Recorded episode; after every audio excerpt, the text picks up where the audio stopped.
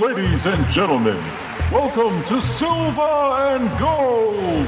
Coming to the ring from parts unknown at a combined weight of 853 pounds, Piccoloth and Dr. Zom!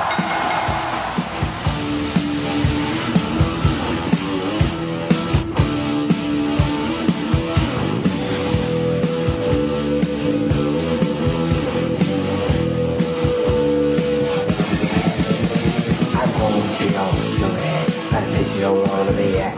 This ain't no home sweet home, it's home sweet misery.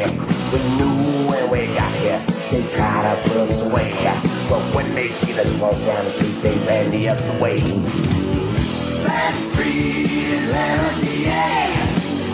That's free in the whole USA. That's free, nasty and high. The further can block you in, the better it got. Hey. This is your business to know. Now, it's finally time you guys fucking reviewing a couple of Sly movies. You know, I'm pretty excited about. You know, I can't fucking wait to hear you guys review two of the fucking greatest action movies of all time. You know, fucking Rhinestone and fucking Nighthawk. And, you know, I'm a little bit sad as well, you know, because I have done is fucking paid to fly you guys out to fucking Hollywood. You know, we could have fucking done some walking out, fucking watched my movies, fucking talked about them, fucking, fucking, then just fucking recorded the episode all together. It fucking, it would have been a fucking great time, man. You fucking, you know, all of us loving watching Sly and fucking, fucking muscles and fucking, yeah, it's fucking great.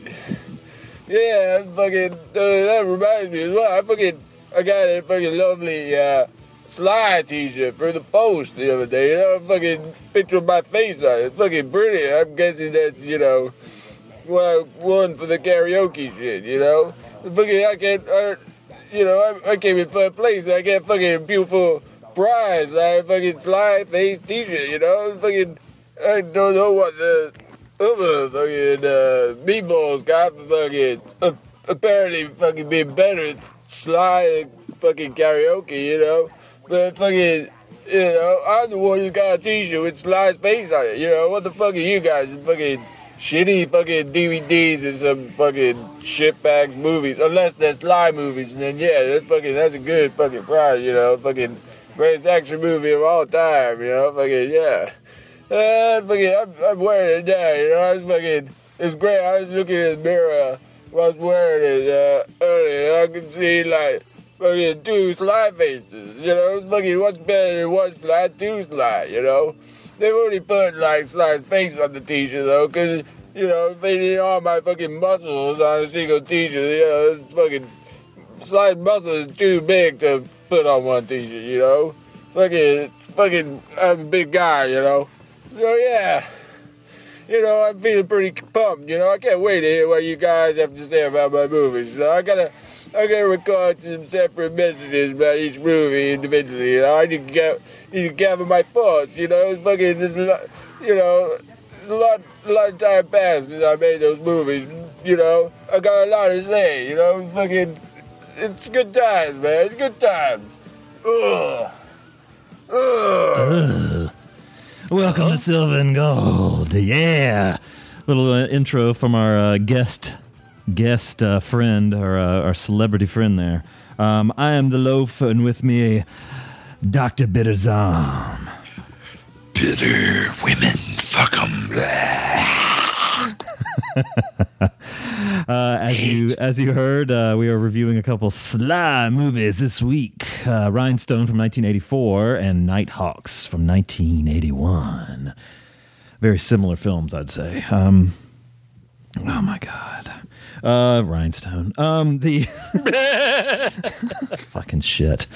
Uh, so yeah, we'll get into those shortly. Zom, how are you, sir? I'm bitter.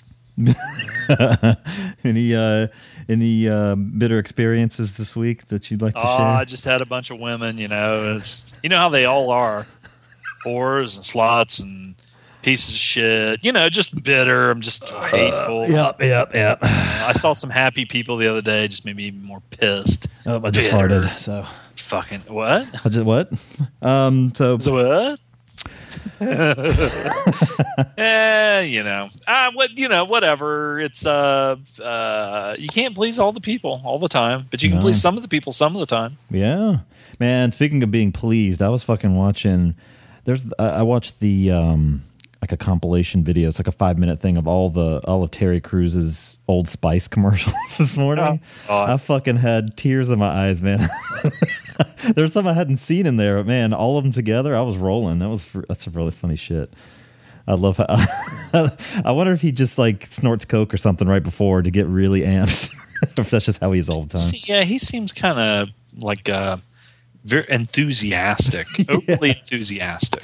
It was. It, I, I was. I was interested to see. I, I looked him up on uh, on online to see how long he played football. It was only for like five years, but he was an art major in college and played football for the university he went to, and ended up getting drafted that way. So Yeah, see, he went to school for art and ended up being a football player. And he's probably still loaded from it, even though he really only played for a couple years. you know what's a shame though is someone you know like how old do you think he is now? He um. I mean, I mean, mid, probably mid, well, mid forties. He stopped playing in the late nineties. So Yeah, it's just a shame that someone who is that has that physical of presence and uh, personality, charisma, and and also that athletic ability uh, was uh, just just missed uh, being young enough to be in and to excel at MMA.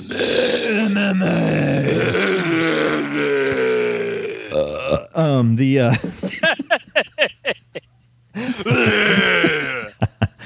uh so what what have you been watching this week hey, somebody's Facebook account.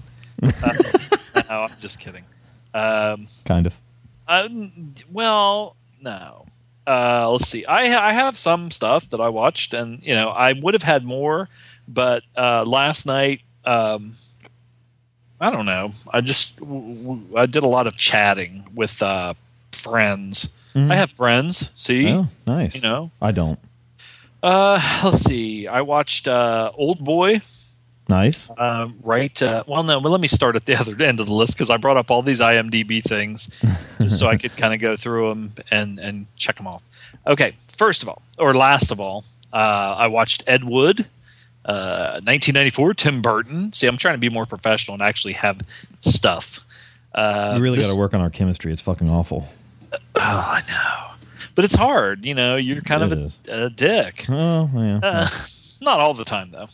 Um, but you know the best thing about like doing a show with you is is that you're a guy. Because if I had to do a show with a fucking stupid broad, you know, oh, I like you know. Let's go watch a romantic comedy Wait a minute, I gotta go suck somebody's dick first. you know that kind of shit. You know how oh, they they are. they, yeah they all all of them. Oh, it's so gross. Um, I don't. I hope some people won't get this. no no no they, eh, whatever fuck them Um, let's see. But anyway, uh, I hadn't seen Ed Wood in a long time, and I downloaded it on iTunes. I will say this about iTunes: um, their movies that aren't like the newest movies are still uh, not the ones. If you just get them in what SD and not HD, Mhm. they're still like two ninety nine. yeah and they have some of them on there that like some uh, uh, like independent movies that that might be like a dollar ninety nine rental. Cool. Every once in a while, you'll find stuff like that. But th- they have started with their new ones, uh, like the one uh, was it Silver Linings with Jennifer Lawrence and Bradley Cooper and Jack Reacher and shit like that. For the longest time, you won't be able to rent them. You'll they'll just have them available to buy. Right. And then when they put them up for rental instead of being 299 the ones that aren't in hd like they usually were they're like 499 I th- and i just thought you know i am not renting a fucking movie for 490 fucking nine. I, I, I don't know why because i mean if i went to the theater i'd pay that much but i don't or more. But anyway ed wood is fucking awesome. Awesome cast of characters. That's hilarious. I love the way it was shot. Pull this drink! Pull this drink! I love this fucking movie, and I and I also love the fact that Sarah Jessica Parker had enough sense of humor to actually read one of her reviews in the newspaper and say, the, "Do I uh, like say something about having a face of like a horse?" The reviewer said, which she does in real life, and people say so. Anyway, but it was good. Uh, I watched uh, Haywire with uh, Steven Soderbergh, directed uh, with Gina Carano, Fassbender, Ewan McGregor, and uh, Antonio Banderas. Michael Douglas has a hell of a cast, and it also has a potato head named Channing Tatum. Yay. And, and let me tell you something about this movie that I have noticed. Okay, Gina Carano is not a fucking actress right. and and has only been had only been in like maybe one thing before where it was just pretty much a low budget action movie or whatever. And still she was equally as good. And I'm not saying she was good. I'm saying equally as good if not better than Channing Tatum he is fucking horrible uh Banderas was is fucking awesome in this. He has the awesome fucking beard that I wish that I could have a big beard like that with the gray in it. That, but he still looked good. Uh, and Ewan McGregor was really good. Anyway, uh, next thing I watched because I've talked about that one before. Uh, I watched a documentary, a Nick Broomfield documentary. I like his stuff, uh, and it was uh, Kurt and Courtney from 1998. Um, he kind of has a guerrilla uh, or did uh, style of doc, you know, documentaries where he, which when he goes to interview somebody, he actually shows up with uh, just him and the cameraman, and he's the actual sound man too.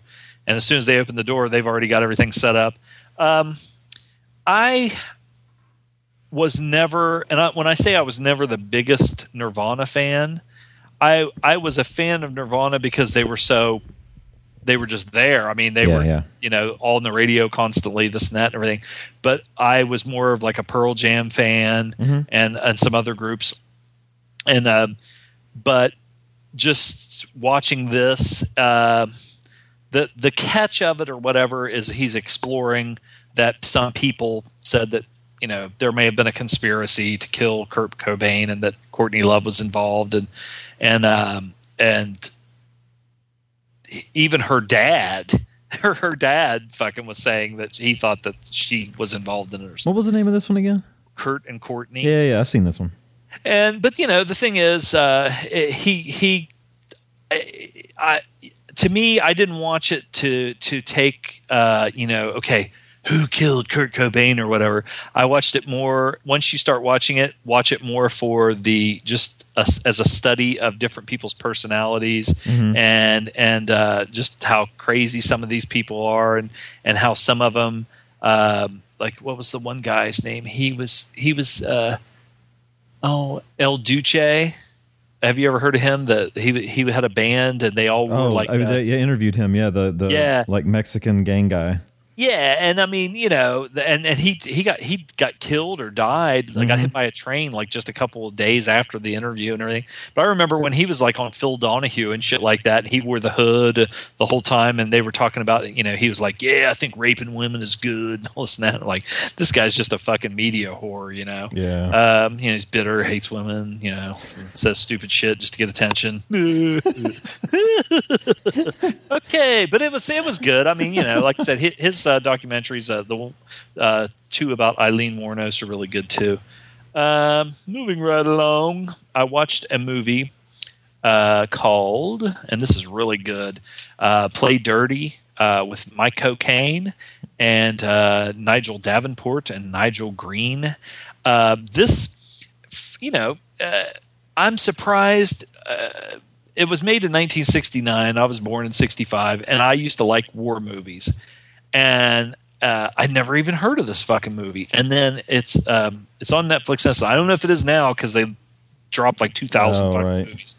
But uh, this one is just it's gritty as hell. It's dirty. It's not like what you uh, the there's as far as like uh, white hat, black hat. Good. It's just kind of you know blurs the lines with all that shit. It's really good. So anyway, but uh, check it out. It was directed by Andre de Toth. I never heard of him either, and I didn't look it up, so don't ask me. and I watched a uh, an oldie that I had never heard of. Uh, also, well, I got this one on iTunes. I rented it. Uh, it was uh, directed by Otto Preminger, 1947's Daisy Kenyon, with Joan Crawford as Daisy as the titular Daisy Kenyon. So I'm trying to be more professional this week so that we can get good reviews. Uh, Dana Andrews and Henry Fonda as or Hank. As Played like played played Dirty's one of the ones that dropped off. By the way, It was good. it was an, it was an MG, MGM was the movie or the movies that dropped off instant. That, that one dropped off. It would be it would be good if they put that out on Blu-ray. Um, Daisy Kenyon, um, you know, the, most of the stuff that I know about Joan Crawford, of course, you know, you take for granted that uh, everything in "Mommy Dearest" was true, which is not necessarily a fact. I mean, it was his daughter's opinion, and you know, her daughter might have been just trying to get back at her. I don't know, and you know, who gives? You'll never know. But anyway, Joan Crawford was pretty good looking back then. She's she was very young, and uh, Henry Fonda looked like he was about thirty years old. Um, it's not bad. It was for, for the time. It surprised me the subject matter of um, kind of this love triangle, and you know, it's I would uh, for some reason I th- I would think that movies back in that time would be a little bit more just like I said about this, like white hat, black hat. You know, this guy's a heel, this guy's a nice guy, and you know whatever. But it was it it, it kind of um had some adult themes. You know how women are, you know, and how they fuck with. Cunts. anyway, let's see. Uh, I watched uh, again because I wanted to share this with one of my friends, um, or a couple of them. Uh, 2010, uh, Ji Woon Kim's I Saw the Devil uh, in Blu-ray. And let me tell you something. The first time I watched it, I rented it on iTunes, and this time, as soon as I watched it, and I thought, God, man, this is so good. I bought it on Blu-ray, and we watched it on Blu-ray. This is one of the best Blu-rays I have seen. You know, it was just I don't know how they shot it, but you know, you see some things that they transfer to Blu-ray, and you know, you're like, eh, it looks okay. It's not, it, it doesn't stand out as being like, oh my god, this thing really looks fucking good. Cool. Uh, and my buddies, I have one friend that if I said, oh man, you ought to check this movie out, it's really fucking good. Um, we started watching it, and he was sitting in front of the computer, and right when it starts up, he gets on Wikipedia and just sits there and reads the whole thing about what it's about before he watches the movie.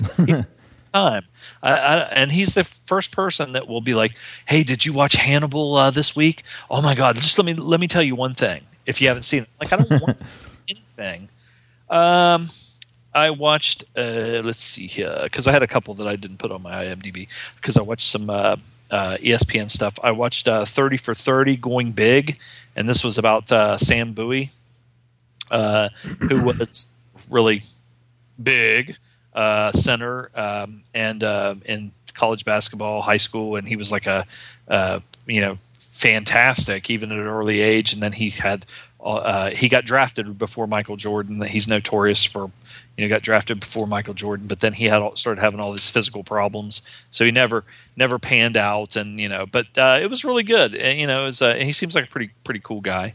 You know, I don't know if he has a history of like beating women or anything like that, but if he did, it would be even cooler. um, let's see. I watched another one uh, called Fab Five about uh, uh, Chris Webber and all those guys. The Fab Five. Go heels. Yeah, yeah. And uh, um, I remember when all that stuff was going on and and um, but most of the stuff that I remember about like Chris Webber was that everybody hating him. And yeah. and when he went in the NBA, people were like, "Oh, he's a jerk," you know, this and that and everything.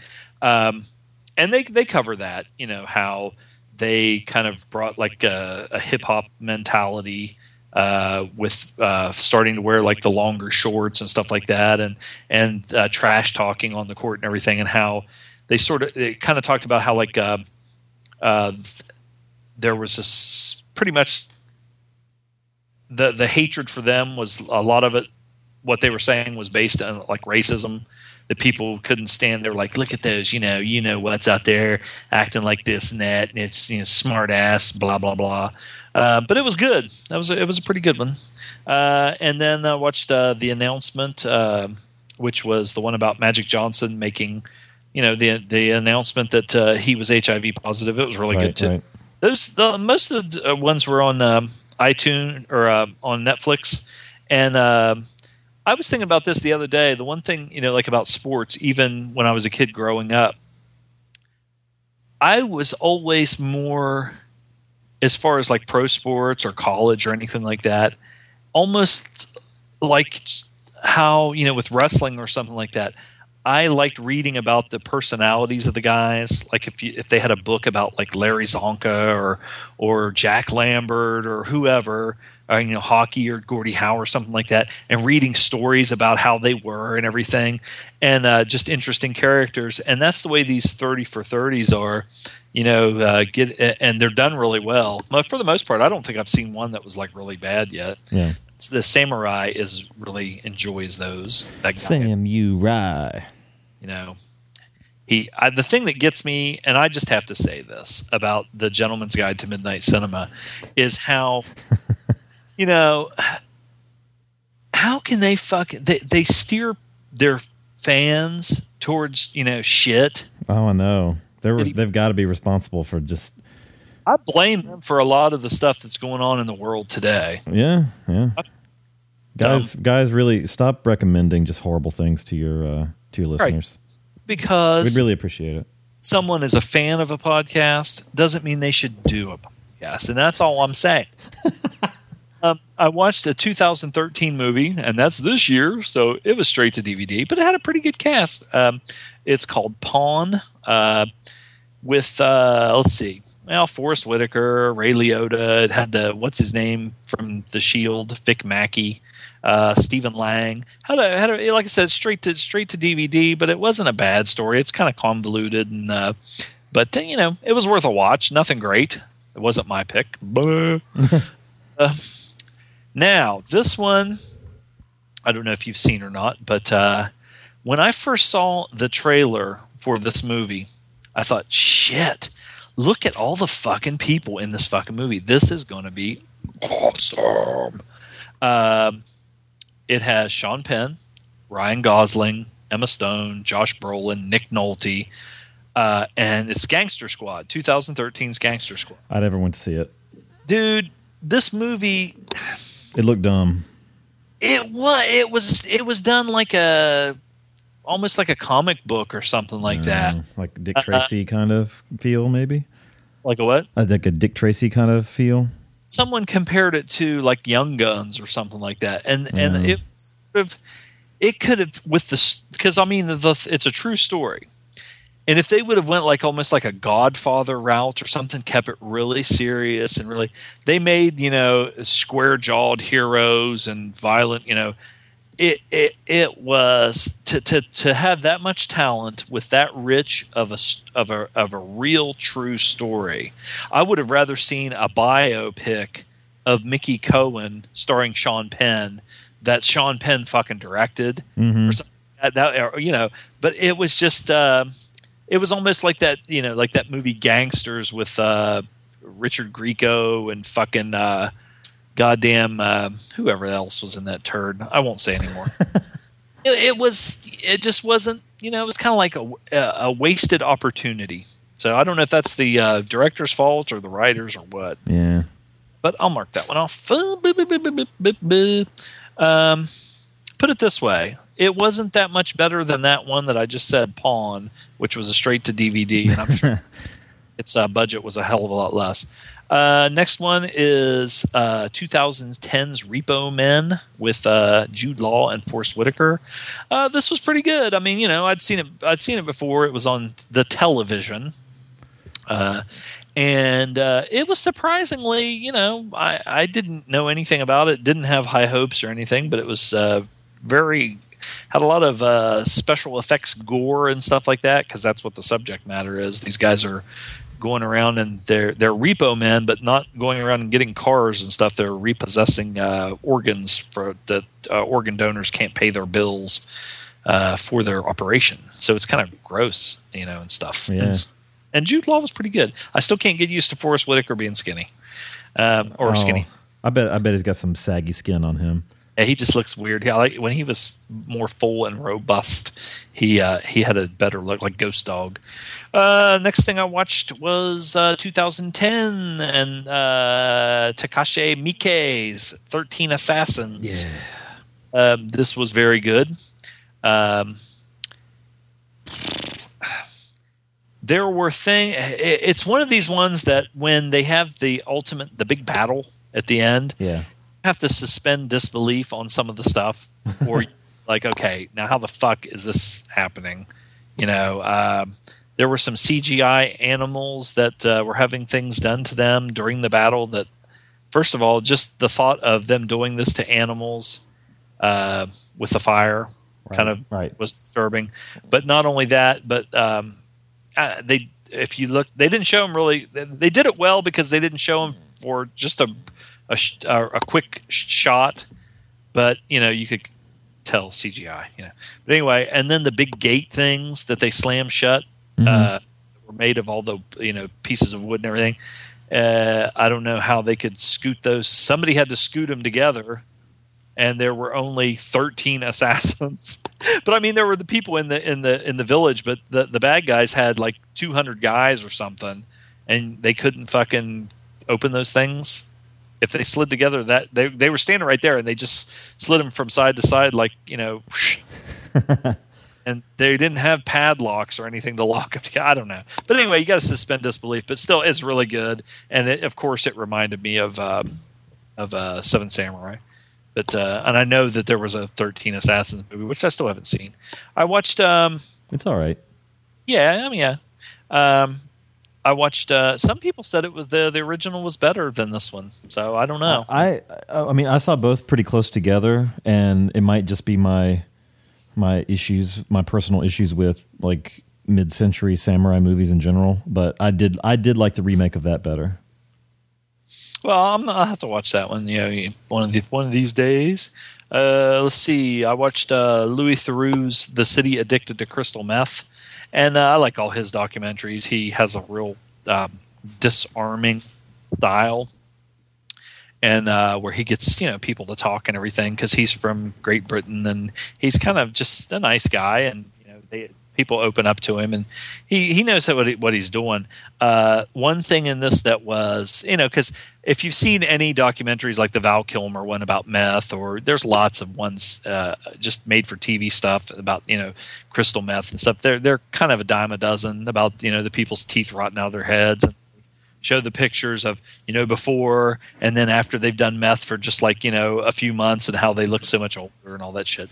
Uh, there was one scene in this where um, he's riding along with cops and. Um, there's like a domestic dispute in a parking lot or something, or a, a guy and a woman fighting, and they show up, and and of course the guy they put him in handcuffs, the woman's crying and all this and that, and um, the guy's wife shows up, and the wife wasn't the one that he was beaten on; it was his sister.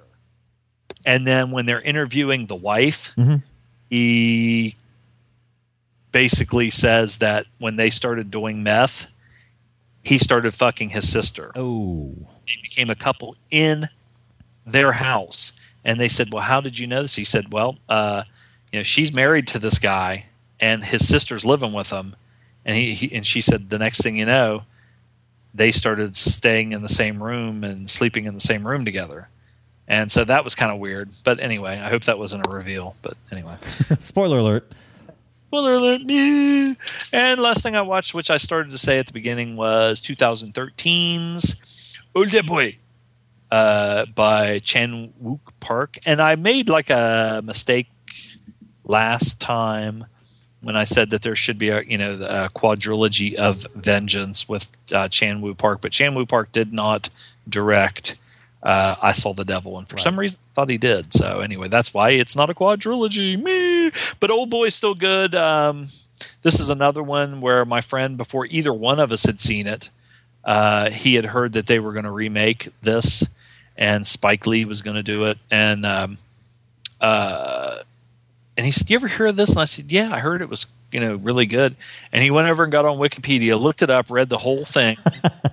And the reveal at the end, and then came over and told me, "Oh my God, you're never going to believe what, what, what," and told me where I'd seen it. So anyway, it's still good, and uh, you know, hopefully they you know if they do it with Josh Brolin in the lead, uh, I don't know, maybe it'll be good. we'll see. I went to see Bill Maher in concert. Oh yeah, how was that? Set it was fucking awesome. My sister is in love with him. She's a pinko atheist liberal, and uh, she bought tickets as soon as they went on sale. They were going to go on sale like ten o'clock in the morning this Sunday or a certain day, and she as soon as ten o'clock came around, she she uh, you know called or got online or whatever and got the tickets, and we didn't know where the seats were, and it was uh you know I don't know how many people, you know probably like a uh, I would say I don't know, maybe 1,200, 1,500 people, or I, I don't know, because it was it wasn't like a big arena, Yeah, yeah.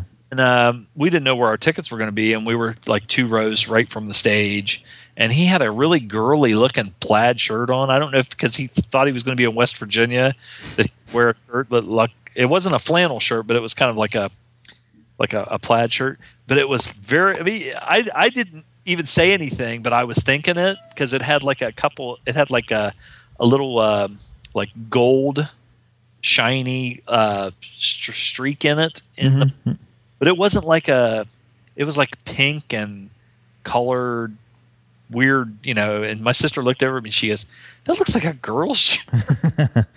Really good. And i mean he hammered you know eh, everything that he usually hammers. But he's if you get a chance to go see him in concert it's worth it. He's funny as shit. I was and, and not only that but then you know you're surrounded by pretty much i was surprised because i went to see when john kerry was running for president uh, michael moore was at the local college, which is you know only probably I don't know five miles. That's where I went to college from where I live now, and we went to see him. And when he came out on stage to start his show, right when he came out and he started to to, to deliver his first line, like about twenty people just stood up in the audience and started reciting the Lord's Prayer Oh, and then the, and then of course Michael Moore to diffuse it, he starts saying the Lord's Prayer along with them and laughing, and then they marched out.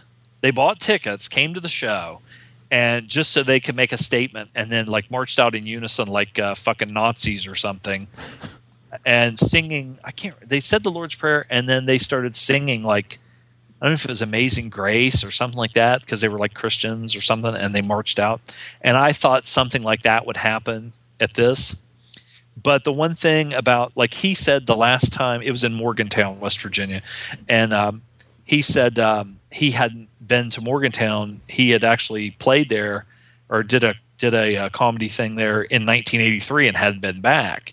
Well, the one thing about Morgantown is um, the more north you get in West Virginia, the more progressive, and the Right. further south you get, the more rednecky and and backward. And not only that, but Morgantown's where West Virginia University is, so you get a lot of it's it's pretty almost right on the border of Pennsylvania. So it's not like like I said, the further south you go, it gets real rednecky. yeah. I'm, I'm like 17 miles away, and even from where I live to Morgantown, there's a lot, but that has more to do with like you know people I think being poor and stuff like that, and and not only that, but because it's a college town, you're getting younger people, you're getting younger, more intelligent people, critical thinking, Yeah, yeah. and it shows. And I mean, it was kind of cool to be surrounded by people that are laughing, shit, thinking, "Yeah, that is bullshit." Ha ha ha. So it was a good time. Nice. Tried to- um, get the fucking tickets and she wouldn't take it. I was like, listen, woman, are you trying to emasculate me? Because I'm a man. Well, your place. you tell her. Um, I didn't watch anything besides my my uh, ABC shame list this week. Um, Shame. I can't remember. No, I don't think I watched. I don't think I mentioned this one last. Yeah, I didn't. Um, I started with uh, Field of Dreams, um, one I'd never actually seen before. You never. s Um, never seen Field of Dreams. I don't know why. Um, I think you were. Do you, are you sure you don't have like an like your chromosomes aren't messed up and you have like a little bit of a woman? I'll, well, I'll tell you what my my issue was with movies when I was um, up until I was about fourteen. We we didn't have cable. Yeah. we, we just had antenna. Like cable didn't even come to our house, and um, so I never had HBO or Showtime or any of those growing up, and we it- we had to rely on. Uh, well, I had to rely on watching movies basically at my grandmother's house because we didn't have a VCR either because they were fucking expensive in the eighties. Well, in the earlier eighties. Um, by the late eighties, that's when we got cable. But um, and I started recording, you know, European Vacation and shit like that. But because we had Showtime and Cinemax, we never had HBO. But my grandmother had HBO. We had Showtime and Cinemax, so I started recording all the, or watching all the nudie picture, uh, nudie movies on Cinemax on Friday nights. But um, so I'm. What was you, what were we gonna say? The Shannon Tweed uh, era. Yeah, yeah, definitely the Shannon Tweed era. Um, but I just I missed a lot of '80s movies, um, and it required me having to go back as an adult and find them. And this is just one for whatever reason that I just missed out on. So, um, and I I really liked it. Um, it was you know, it didn't flow exactly like I thought. It was kind of I don't know. I think we might we're probably going to review it on the show uh, with another baseball movie. So I'll hold off my any specific thoughts about it. But I did like it. So Did you? Uh, what? well, it does have like some dad moments. Yeah, I got a little. I yeah yeah. I got a little choked up with that stuff. it's the movie is sandwiched by that. Yeah. You know him talking and then the end of it. So Earl Jones was your dad. Uh, well, he was probably cl- a lot closer. Uh, let's see. Um, I watched uh, The Great Dictator, the Charlie Chaplin movie. This might be the only feature length Chaplin movie I'd yet I, have, I had not seen. So um, it was okay. It's too long. Yeah. Um, yeah, it's all right. Much um, silent movies. No matter how, you know, if I read that they're, you know, this this is a legendary silent movie and it's one of the best and all this stuff. It's hard. to I, I don't know. You know, I hope that's not being closed because I try. Yeah. Well, this one, hon- this one's not even. This one's not silent. This is one of his talkies. One of his I, couple. I, didn't even know he made talk. A talk. Yeah, this one and uh, Monsieur Verdoux are both are the two that I can recall seeing. There might be some more, but um, he doesn't talk a lot, um, but he does talk in this. So, and he plays two roles. He plays a Jewish barber and well Hitler, which I don't know his name in the movie, but he's obviously supposed to be Hitler. But um, but it's okay. I mean, there's some there's some laughs, but uh, eh, his older mo- movies are a lot better for me. I, I, and I'm a big fan. So. I like seeing like just like clips of stuff where he plays like the little tramp. Yeah, yeah, yeah. And he does that shtick in this one too when he plays the Jewish barber. Like he he does talk also as that character too, but he's a lot more down on his luck, obviously, and um, does some of that stuff again. But this is really more of the two personalities, kind of, you know, My God, what? I just farted. Oh, Uh, whoops, man! You can't bring that up on the show. Um, let's see. I watched The Hidden Fortress, uh, uh, the Kur- Kurosawa movie, 1950 something or something. Um, pretty good. Uh, I'd never seen this one before. Um, not a lot of uh, uh, political shit going on as far as the. I mean, the, the the main the overall plot of the movie is, I guess, politically driven, but it's mostly uh, an escape from one area in Japan to another, and um, you know, Star Wars is kind of based on this, and uh, it was good. I liked it. Um, again, it's a little long, but you know, I think that was kind of par for the course um, for these films. So. Uh, let's see. Oh, and I watched this one was the highlight of the week. My eye movie, um, and this is actually the last thing I watched. Um, besides our movies, is for the week or for the show. Um, I watched In the Heat of the Night. Uh, this is one that I started years and years ago, and for whatever reason couldn't finish. And I'm so glad I went back to it because this movie is fucking great. Yeah. Um, I uh, uh, I don't know. The performances were just awesome.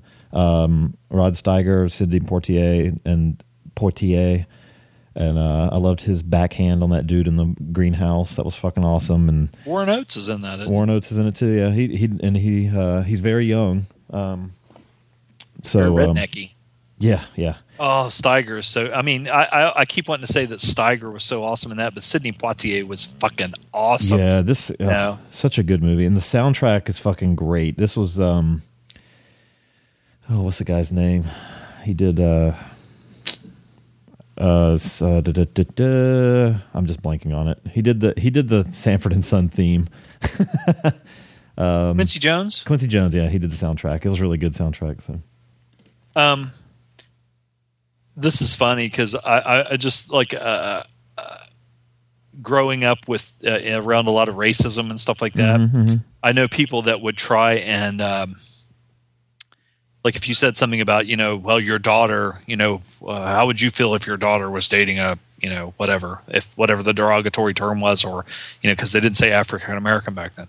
Uh, and the the people that were at least trying to be progressive would always say something about you know like well you know I, I don't think that they should mix races and stuff like that but you know if if my daughter met a nice guy that was you know quote unquote colored and he was like Sidney Por- Sidney Poitier you know like he was nice and he had a good job and he he wasn't one of those guys you know he was like a well mannered and you know he didn't talk like that you know so I heard that all the time. Sidney Poitier was the guy that was always held up because of uh this movie or guess who's coming to dinner or something like that as you know well you know i couldn't see my daughter doing something like that but if if it was a guy that was like this Ugh. it would be like if somebody said if like will smith now or you know if yeah well if it was like will smith you know Ugh. it's just there yeah, it was really gross i mean you could it was like you want to say at least they were they didn't realize what point they were making Right, or how right, it right. came off but i used to hear that all the time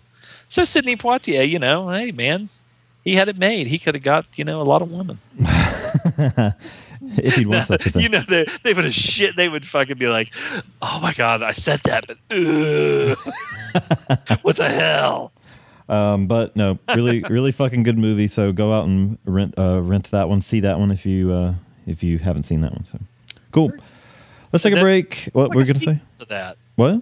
there was a sequel to that but it was just the sidney poitier character uh, they called me mr tibbs that was the name of the movie Oh, the, So, there was there was also the TV show um, Yeah. that I never saw either. But uh, I'll have to watch that because I like Carroll O'Connell, O'Connor, Carroll O'Connor a lot. I'd, I'd be curious to see how he did that role. So um, Yeah, because that was the one that uh, the TV show was the one where Howard Rollins Jr. played the Sidney Poitier character, but then he developed such a cocaine habit that I think they actually they he got fired from the show, and it was a hit. He got fired from the show uh, because he was such a bad, you know, cocaine had such a bad cocaine problem, and they replaced him, if I remember correctly, with none other than Apollo Creed, Carl Weathers. yeah, I think I'd have to look that up. That sounds interesting. I haven't seen that one. So I haven't seen that. I wouldn't let my daughter date Carl Weathers. A guy I work with met Carl Weathers at a at a shoe store in here in North Carolina. He's like five feet tall, five foot four or something. Or no, that was Robert Blake. I'm sorry. Close. Yeah. Um, okay. Uh, which movie do you want to do Would first? you rather have your daughter date Carl Weathers or Robert Blake? Ooh, that's a tough. Question. I mean, uh, if you wanted her to live, if you wanted her to live, date Robert Blake. Jesus. Uh, wait, what? Um, which movie do you want to do first? the one that's really stupid. No, let's do. I don't. I don't know. Let's do Nighthawks first. okay, we'll be right back with a review of Nighthawks. Are you tired of the same old pop culture podcast? Do you listen to those other podcasts and think to yourself, why aren't they talking about the things I'm interested in? Hi, I'm Reverend Scott, and when I want to listen to a couple of guys with their appendages on the pulse of pop culture, Penis. I listen to the Are You Serious podcast. Hear news about politics and religion where hosts Chris and Frank ask the tough questions. If you woke up with a cock in your mouth, would you take it or leave it? Yeah, exactly. How big is the cock? You'll hear entertainment news about your favorite movies and TV shows, plus plain old wholesome discussion about the lives of Chris and Frank. I mean, now I am like tattooed. It's weird. It's like I've. I guess I should explain what I got. Yeah. It's three swastikas, Each one interconnected to look like a smiley face. and on my left arm is cock and balls. And you notice I looked at my right arm. Character and I from an old that. Disney film. It's the prequel to Song of the South. Exactly. I have. It's Um, called Song of the Cock and Balls. it sounds like this. So when you think pop culture podcast, remember this. What's that thing between the dick and the asshole? The Are You Serious podcast on iTunes or areyouseriouspodcast.com. Commies. yep. Song of the Cockaballs. enough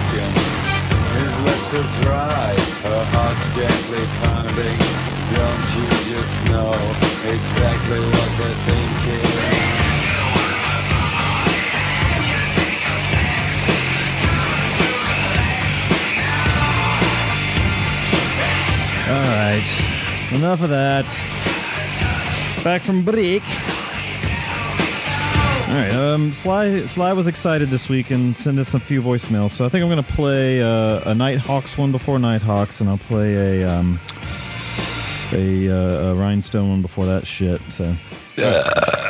Ooh, dude, come on. Uh, all right. Here's some. Uh, here's some Sly. Hey, single. Now you guys are reviewing my film Nighthawks. You know, I made this film in 1981. You know, I was just a kid, you know, I was just a fucking, just, you know, pretty fresh faced on the scene. Uh, you know, He'd only made Rocky. and me playing a cop and shit. Fucking, I, I thought, you know, what, what, shit you can I do to make me look like a cop? So I fucking grew a beard, you know? The best, it's gotta be the greatest beard in fucking films of all time, you know? Like- people still to this day say, Sly, you know, you, your beard was amazing. The fucking greatest beard of all time. Why, why have you not grown a beard? I'm like, whoa, you know, I can't fucking you know, that shit's so powerful. I can't fucking, you know, unleash it full time on everyone. You know, everyone fucking, everyone fucking have beards. You just be like, oh, it's like, you know, everyone's got beards. And I'd be like, yeah, fucking, that's what happens, you know? So, you know, I fucking, I thought I'd unleash it for one on film, you know, just to show the power of, uh, you know, Sly's just not about his muscles, his fucking tattoos, his veins, you know, he's about the beard as well, you know. I, I put it back in Rocky Four for a bit, you know, just to, you know, let people know how dominant I still was in the beard arena. You know, Beard um, Arena. so yeah, yeah, this fucking this movie, you know, fucking uh, some fucking meatball fucking director he fucking left, you know, he fucking left, walking out of Sly's movie. What the fuck? You know, they were gonna bring in some guy, fucking, you know, I was fine with that, but it was like a couple of days where there'd be no fucking director, no work. I'm not fucking, I'm Sly, I gotta work all the time, you know. I'm gonna fucking, you know, I fucking just couldn't believe it, man. So I, I just stepped up. I fucking directed, you know, the bit, bit in the subway, all that shit. You know, people I fucking, I love Nighthawk Sly, you know. And the fucking greatest bit in Nighthawks is the fucking subway shit. And I'm like, yeah, that's because, you know, it's a great movie. Don't get me wrong, but. You know, that bit's the fucking greatest bit. It's the greatest action movie of all time. You know, mainly because Sly directed that shit, you know, and fucking, you know, I'm there, and I'm like, fucking, fucking motherfucker, you know, and acting like fuck, you know, people are like, Sly, you fucking, you fucking great actor. I'm like, yeah. you know, it's fucking good times, you know, it's fucking, it's got shit, I, you know, I did all this stunts, I'm hanging on the fucking cable car and all that kind of shit, you know, it's fucking crazy times. You know, I, I know you guys gonna fucking love this movie. It's fucking right up your street. You know, it's fucking. I can't wait to hear what you have to say, man. You know, fucking slides, fucking Nighthawks. You know, my bed, my fucking clothes and shit. It's fucking.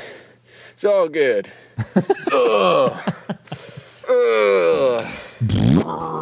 Uh, all right, Nighthawks from 1981, as Sly said. Uh, this is directed by Bruce Malmuth, um, who also did Hard to Kill, which I like a lot. Wait, kind of, I like a lot, and uh, Pentathlon, which I haven't seen. I saw that with uh, Dolph With Lundgren. Dolph, yeah, that was his last movie ever. Uh, last movie directed. Um, he uh, Well, I mean, you got to go out. He went out on top. Well, he died. He died in 2005. Hmm. Um. So yeah, Nighthawks. Um, conservative street cop Da Silva is he conservative? Do they really get into that? Uh, reluctantly agrees to terminate an international terrorist who has demanded media attention, but Da Silva's at-home tactics are very much put to the challenge. Starring Sylvester Stallone, uh, Billy Dee Williams, and not really starring Lindsay Wagner, but she's in there, and uh, Rutger Hauer, very fresh faced. He's becoming like a, a fixture on this show. This is the I think fourth movie we've done of his. So Yeah, and the the uh, out of fourth movie, and you know the third good one. What you didn't you didn't like? Uh, oh, you know, maybe we, would are you considering uh, Flesh and Bone a good one though? Uh, Flesh better than bone. Hobo with a shotgun. Ah, stop. All right, so what did you think of Nighthawks? I guess you liked it. Um, I like Nighthawks. I give it a seven point seven five. I'm there too. I'm there too. Oh, cool. Thanks, No, live anyway- for calling. in. Uh, next review. Let's see. Where'd my toothpick just go? There it is. Dog I said ate it's some- goldfish toy. Um, Nighthawks. is that your dog, or is that you pretending that you have a dog? He's uh, he's. I'm, I'm making. You don't even have a dog. When you were talking about like your dog licking its own dick, is that like a, a def- another person, like one of your personalities? Licking my own cock. Yes. yes. God bless you. Anyway, uh, Nighthawks, 1981. Okay, well, here's the deal about Nighthawks. See, and I did not even know this, and I've seen this movie, uh, you know, uh, I'd say over the years quite a few times. Um, I didn't know this until we were going to review it.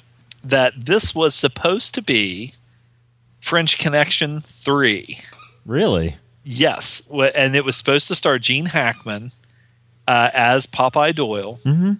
and they were going to. It was going to be like a very serious movie, and they were going to um, pretty much have Popeye Doyle dealing with the actual real terrorist, Carlos the Jackal, and, and um, when you think about it, if they would have done it like they did French Connection and French Connection 2, which were both very gritty, both very um, uh, realistic, Mhm. and knowing the story, if you ever get a chance to spend five hours watching the movie Carlos, uh, it's a fucking really good story. But the only thing that I saw that could have been a, a fuck 'em up. Now, if they would have done it seriously, uh, it was supposed to be Popeye Doyle, and he was going to have a wisecracking uh, young partner, and they were talking about it being Richard Pryor. Ooh. Now, that sounds to me like they were almost going for like a 48 hours thing, like with Nick Nolte and Eddie Murphy, Yeah. which would have kind of sucked. or wouldn't have kind of sucked because if they would, if they wouldn't have called it Popeye Doyle, and they would have just had Gene Hackman as an as a, just another name cop Yeah. with Richard Pryor, maybe I could see that, and they would have had Richard Pryor play it more straight like he did in the car racing movie that we watched and some of some other stuff where he Blue when, when he was yeah. younger. Yeah, it, it, it might have been good, but I guess Gene Hackman said, you know, nah, I'm not doing that. Plus, you know, he had already done two, and and both of those movies were great. Uh, so he probably didn't want to push his luck. It's funny. I also I also read that that um, about uh, it seems like Sylvester Stallone was uh, dealing a little at this time with a lot of movies that got passed around. Mm-hmm. Because I've always heard that he was supposed to be in Beverly Hills Cop, and that got Yeah. changed into Cobra with his changes, and that uh, even with the next movie we're talking about, Rhinestone, that he chose to do Rhinestone instead of Beverly Hills Cop and instead of um, Romancing the Stone or something. One of those, like one of yeah, those. I think yeah. Well, I mean, he did not make a good choice as far as that goes. But um, this movie, uh, it was kind of like you know, Stallone. Obviously, after Rocky, and when did First Blood come out? Do you remember It's right around this time. around this time? But I mean, he had First hit, Blood was 82, so it was a little after this. He had made it big with Rocky, so he had some power. Yeah. And the one thing that you find with some of these movies, and I even heard Frank Stallone interviewed on Howard Stern about, um, oh, like Cliffhanger.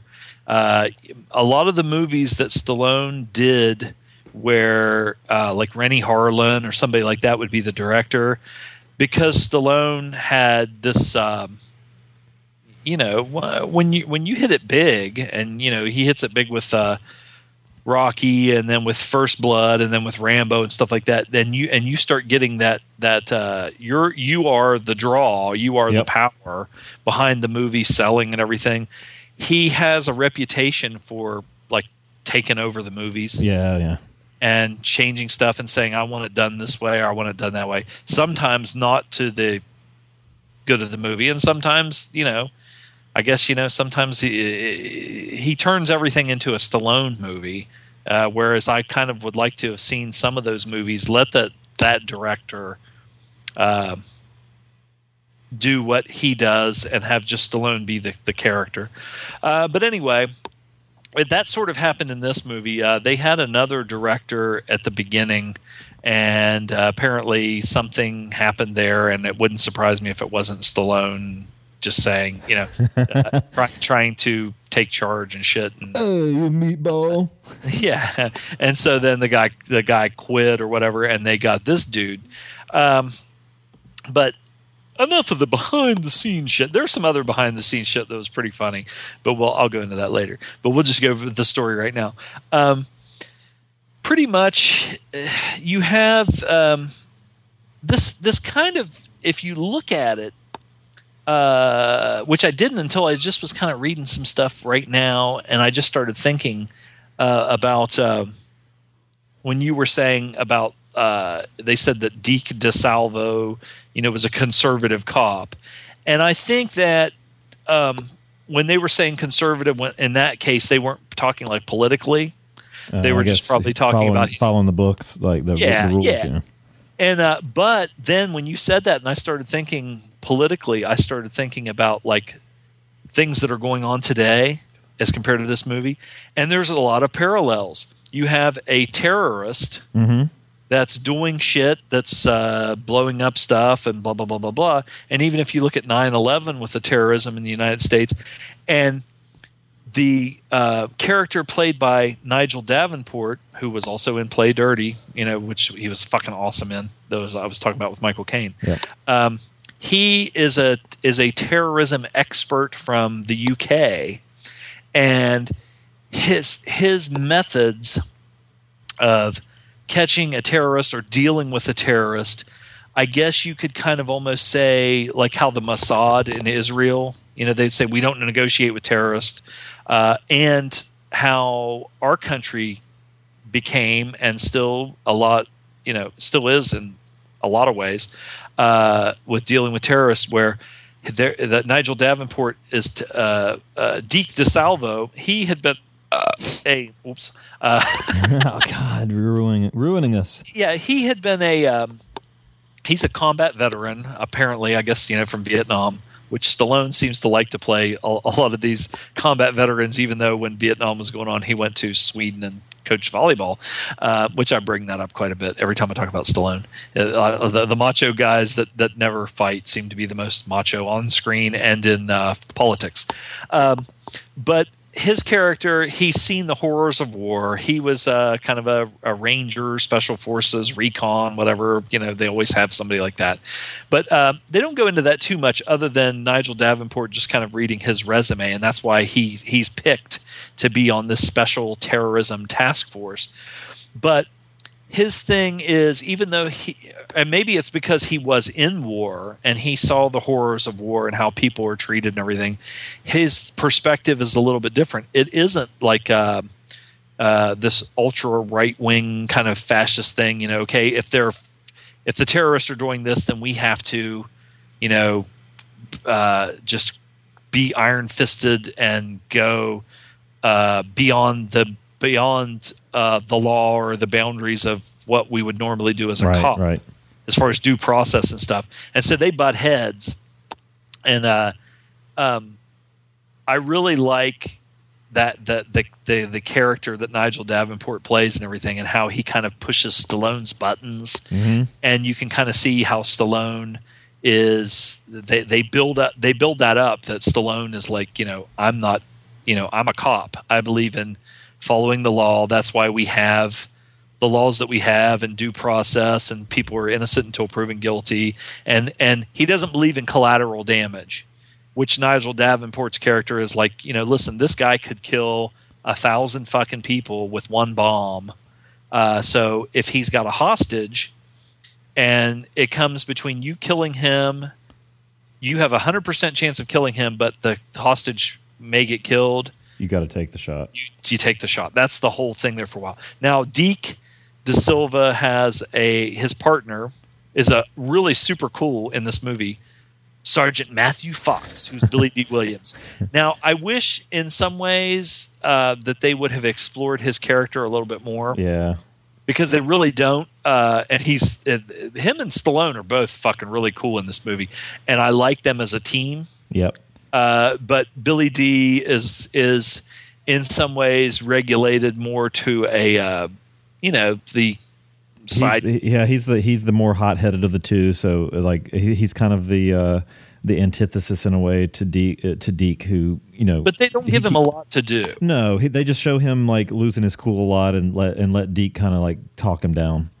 And uh, Stallone, they they um, you know this this movie is not it's not like a a super long movie, so that you know you have to take into account when you and Stallone even said that uh, the the the the editing. Uh, the studio edited this and cut it up a lot, so there's a lot of stuff that was left on the cutting room floor that would have made it even a better movie. Where they do explore more they they they have a uh, they they show a relationship between him and Lindsay Wagner, who later became you know fucking famous for being the Bionic Woman. Uh, but um, when she was the Bionic Woman on the TV show, uh, you know, she kind of got pigeonholed in that character, and I don't think she really did a lot after that. But if you see some of the stuff like she did before, like in this movie, or in uh, especially in the the Paper Chase, I mean, she was pretty good, you know, and Yeah. she was good looking chick, a good looking woman, but smart, good looking, you know, not just a bimbo. You know how they like most of them are. Anyway, can't let it go. I can't let it go. You know, there's a it's it's weird to me, but back to um, uh, back back to Billy Dee. Uh, it's it's weird to me when I see certain actors that in my life I've associated with, with this one role acting completely different than that one role I associate them with. Like, you know, for this one, it's Lando Calrissian dropping f bombs left and right, which is always weird. And another one, Joe Spinell in this. Now, I'd seen this. I saw this movie before I saw any of uh, Joe Spinell's like horror type stuff. Uh, But now that I've seen that, like I can't unsee Maniac, right? So now jo- Joe Spinell, like being well groomed, a well groomed detective. it's just it, it was just weird looking. But uh, I did like when he yelled at uh, Stallone. He's like, "Understand this, sucker."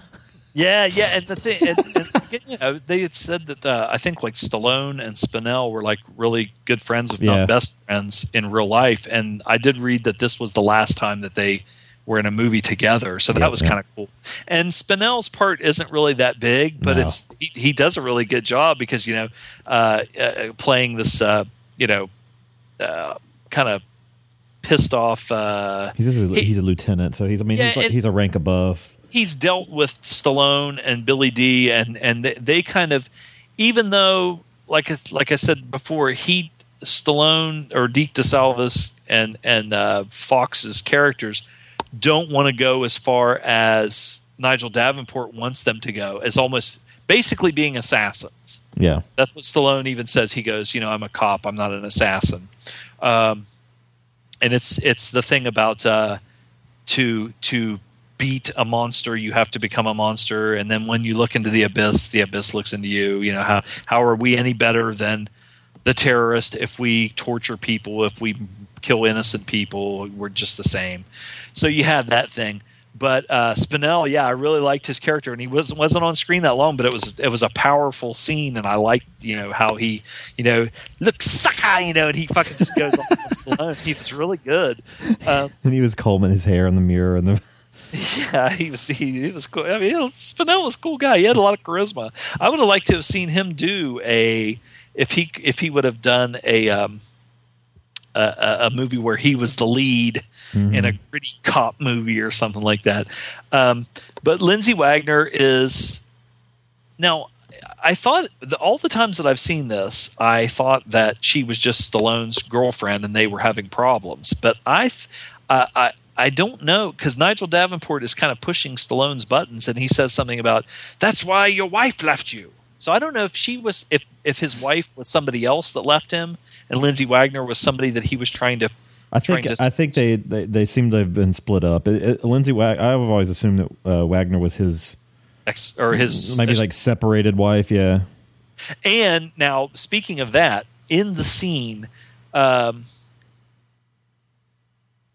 Stallone and Billy Dee um, kind of have their street like get ups on, and they're going to go make a, a, a bust of this drug thing, and that that was a little bit. Um, there there are a couple of scenes in this that that are not done well as far as believability. Yeah. Like if they're going to go in and there's you know, uh, you know, eight or ten guys in this uh, hotel selling drugs, and they come in with you know guns and they just like march the guys out. You know, it seems like that would be kind of, and they don't even hang. Nobody handcuffs anybody or anything. But anyway, that was just to show, you know, that they they they kind of uh, are almost like uh, Serpico like cops who uh, you know are streetwise, and Billy Dee, you know, shows that he's kind of hot headed because he sees this little you know boy there in with all these drugs and everything that pisses him off. But Stallone goes to see his girlfriend, his estranged wife or whatever, and she's a, a fashion designer.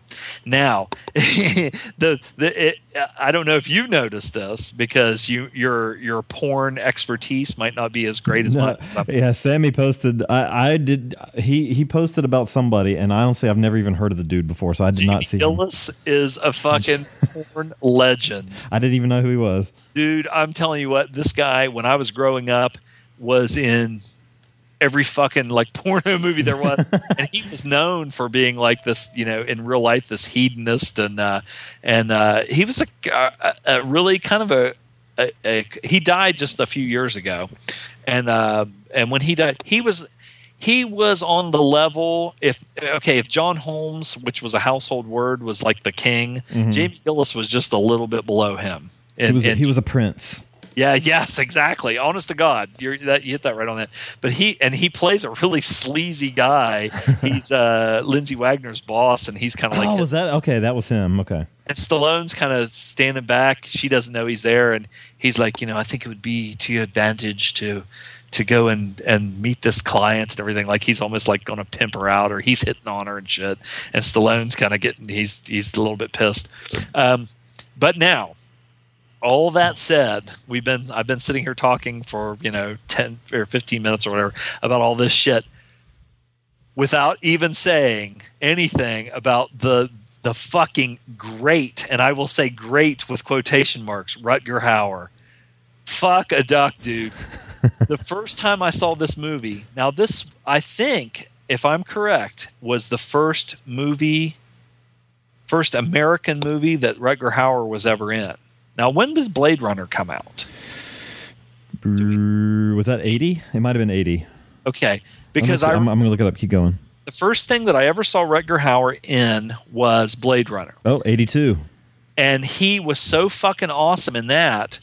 And so then, of course, you know, you're like, oh, I wonder what else, what else he was in, but uh, because you know, never heard of Rutger Hauer, and you watch Right. Blade, and you're like, my God, who the fuck is this guy? He has this fucking look, and he just is. It's you know, he your eyes are just drawn to him, and he has this charisma.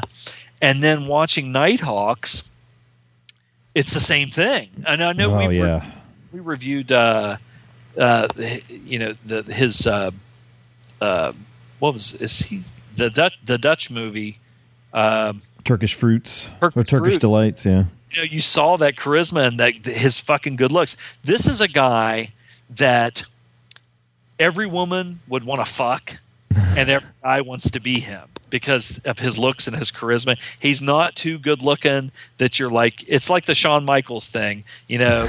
Michaels liked him, but he was kind of a little bit too pretty and too, you know, the guys were kind of like this guy's kind of a, you know, one of the Yeah. This is his. Uh, this is his first American movie. this motherfucker, the camera cannot help but fucking just go Yeah. right on. And you have a personality like Sylvester Stallone, uh, who has a ton of fucking charisma himself.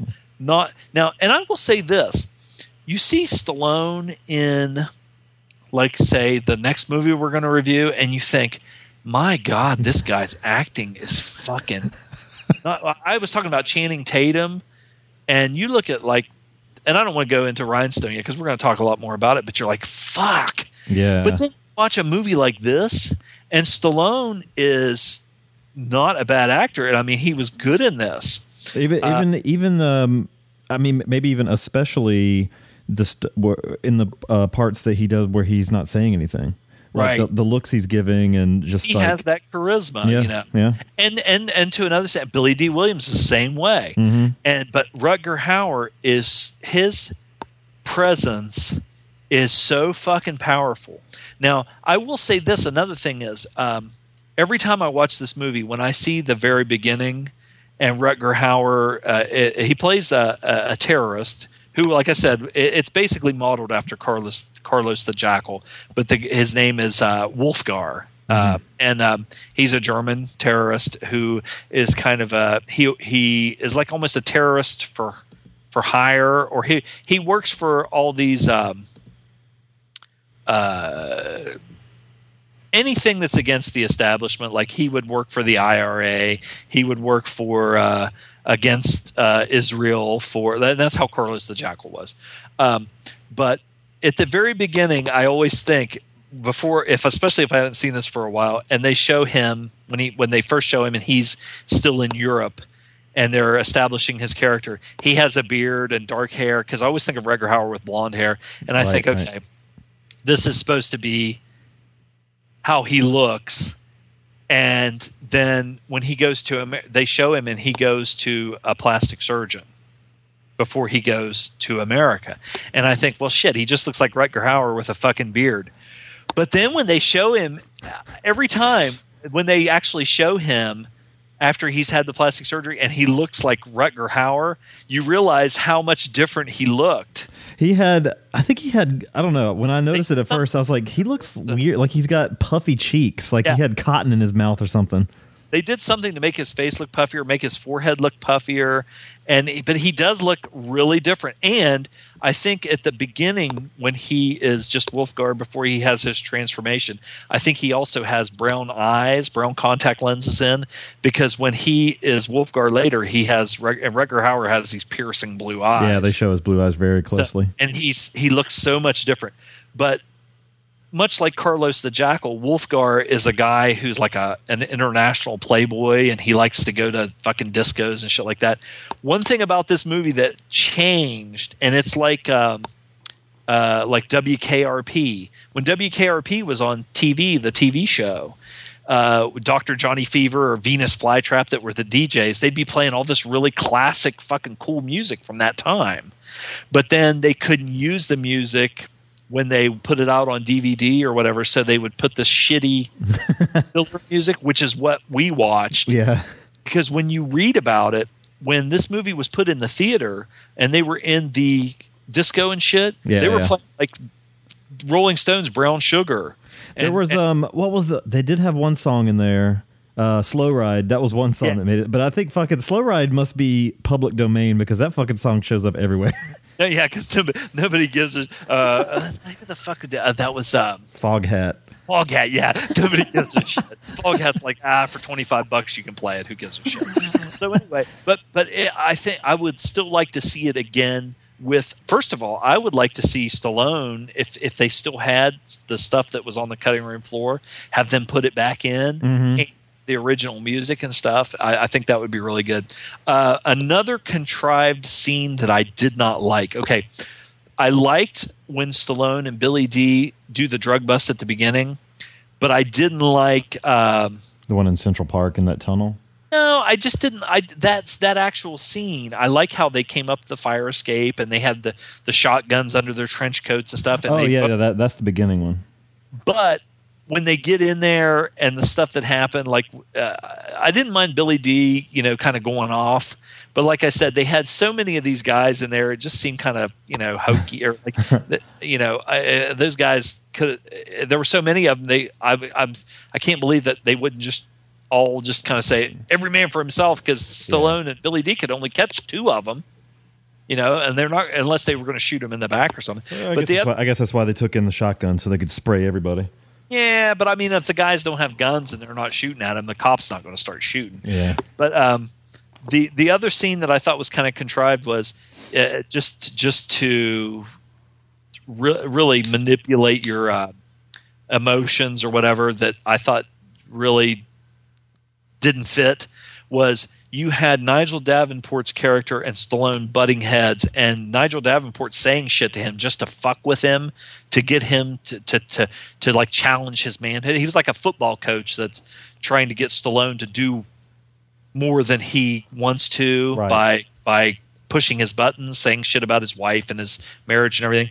And then just out of the blue, they're at this thing and Stallone goes, "Hey, you want to go get some Chinese food tonight?" And he's like, "I'd like that, DeSalva." DeSilva. and then like 2 seconds later something happens and you're like, "The only reason that they did that was so that, you know, You'd have some impact. yeah, have this emotion thing. And and there was one one scene. There was a homoerotic scene in this that really makes me laugh every time, where uh, they're chasing Wulfgar, and Wulfgar does something to Billy Dee Williams, and you would think that. If it was in any other movie, it would be like when a guy's wife gets killed or something, and you're like, "You motherfucker! How dare you motherfucker!" he gets so pissed. It's like, wait a minute. And you know what would have been really cool is if they did this, like if uh, the uh, uh, was it Friedkin that directed Cruisin', Yeah. And it had the you know, had fucking Spinell in it. if they would have, if the the things that were on the cutting room floor were put back in, and it ended up that Stallone and Billy Dee Williams were more than just friends because his reaction is like it's like almost like dude uh you know you and i are friends but like if something like that happened to you You'd be I- like, "Ooh, shit! Uh, stay right here. I'm gonna go call an ambulance." cut off the side of his mustache you know Not the mustache. yeah motherfucker. but he You son of a bitch! You cut off his mustache. It's his whole personality. Wrong was that not like some really you know He yeah, he was a little upset. May I? Uh, the only was- thing is, all I could figure out is he was scared that he actually cut his throat. Like he wasn't really. 'cause that's, that's the only the I can figure out because they said, "Oh man, if it wasn't your jawbone, if you would he have been in would have cut his throat or if he would have stabbed him in the chest or shot him or something then i could see maybe that reaction because they were partners and they were really good friends but it was obvious it was like his face, his mouth, like his Yeah, jaw. so yeah. it's like you screwed up it. You you fucked up his beautiful face. I don't know. How am I supposed to come on that scar? yeah. Ugh. so anyway, um, one thing funny that I read about this, and I could just see this so much because Stallone uh, uh, kind of fancies himself an athlete, and competitive, and like they they did say, you know, he he. Uh, said that he wanted to do a lot of his own stunts in this, and and that's like um, a lot of movies. If a, if a star said I want to do my stunts, the the the uh, the the producers would say no fucking way Yeah, yeah. because we got this much money invested in you. We're halfway. We're only halfway through the shoot or a quarter of the way, and if you get hurt, we're going to lose all this money. Uh, but when you have a guy like Stallone and like Tom Cruise now, who has so much power, and he says, "Hey, I want to do this stunt. I want to do that stunt." And Stallone wanted to do a lot of his stunts because he's a macho motherfucker, and he's you know, like I said, he wasn't macho enough to go to Vietnam, but he is macho enough to take steroids and jump around. And they do a scene where he's hanging from this uh, winch, and he actually did that. And they they didn't want him to do it, but he did it anyway. But the one thing that I thought was funny, speaking of Rutger Hauer, and I could see, I could see this totally being true because uh, my perspective of Stallone and how he is. Like I said, fancying himself an athlete, uh, being very competitive. Like when they said like he wanted to do his stunts in the Expendables, and him Stone Cold tackling him and actually physically hurting him because he said make it look real or whatever. And I can see my perspective on Rutger Hauer with that devilish kind of grin and how he, t- how I personally perceive him.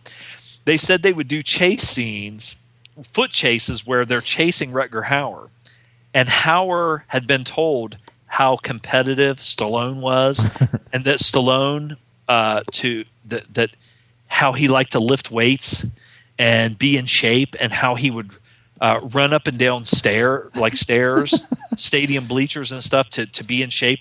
And and uh, Hauer had heard this and heard this and heard this, and people talking about yeah, you know Stallone, man, he's really macho. He's doing his own stunts and everything.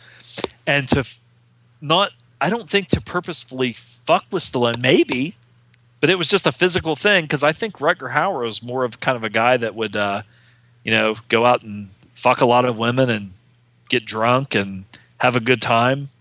Uh, and when they were doing the chase scenes, they said Rutger Hauer would outrun no matter how fast or how hard Stallone was ch- actually literally chasing him. Rutger Hauer was just so fast that he couldn't even keep up. Hauer would just smoke him, and that it would like bug Stallone.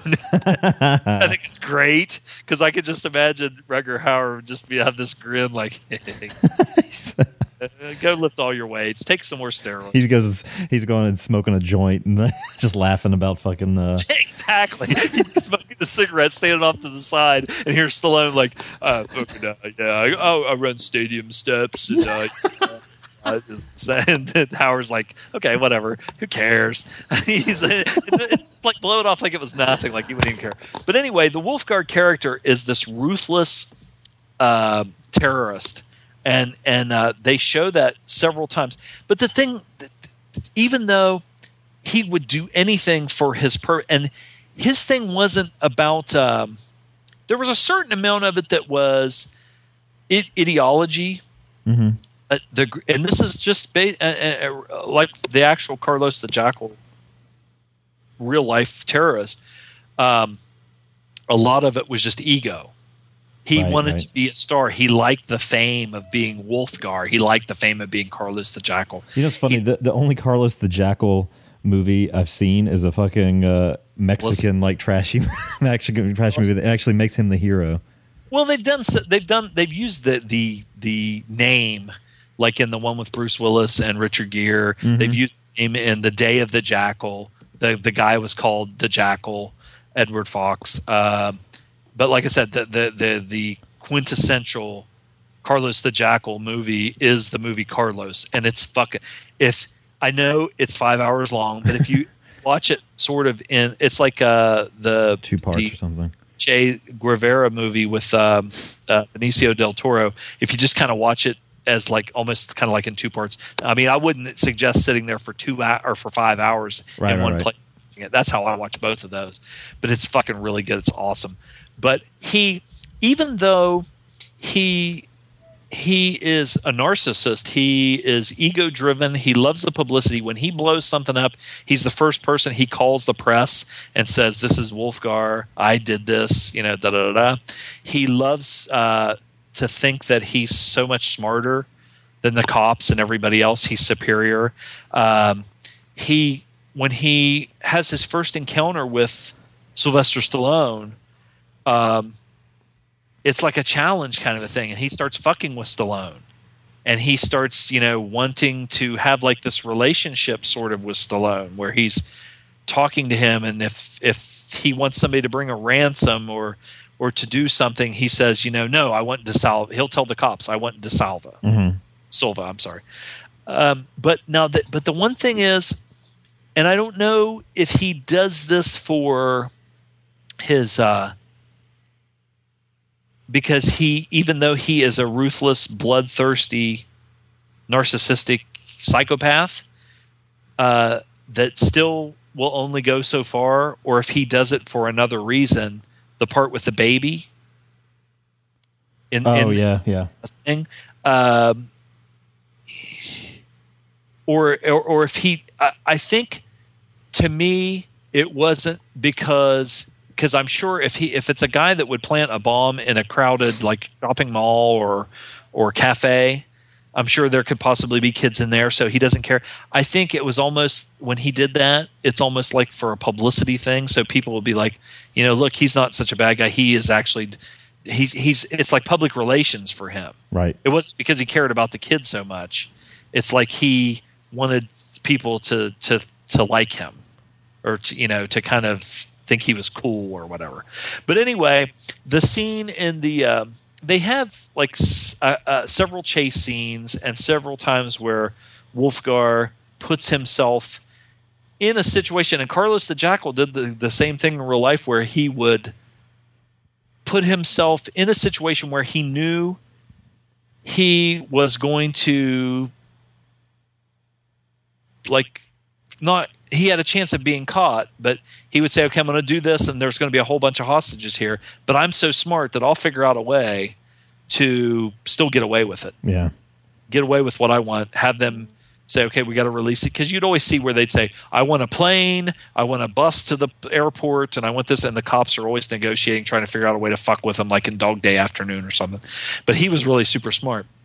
Um, you inevitably have that thing, you know, the the thing between him and Stallone, and they make good um, uh, opposites. Good, uh, the good guy, the white hat, and the bad guy, and uh, that it, that that kind of that really drives this movie.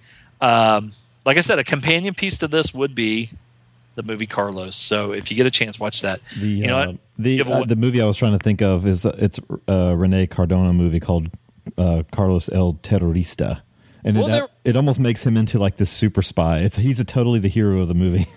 it, but the thing is, depending on your perspective, uh, as a, from an American perspective, that you know America is always considered pro-Israel and and uh, you know against uh, the Muslims in the um, and and and our allies are your European community like Germany and England and everything. To us, Carlos the Jackal would be this evil villain, Yeah. terrorist. But if you were at the time, say, a, a, a, a Muslim or uh, like the the German um resistance against the German government or against the French government or whatever like that, the like he was a more of a left wing kind of a terrorist or whatever. Uh, you might think of him as a hero. Yeah. You know, he was fighting against uh, you know the you know Israel and fighting for the Palestinians or fighting for this. and that. So the, it just depends on where you know when you think about it. You know, but anyway, um, the basis of our the tenuous link is. Um, uh, uh, like uh, blondes or whatever. I, get, I well, I, was- I was thinking after I watched it with with Dolly Parton. Uh, I was thinking maybe it should be Sly. Sly instead of Sly with a blonde, it should be Sly with a blonde wig.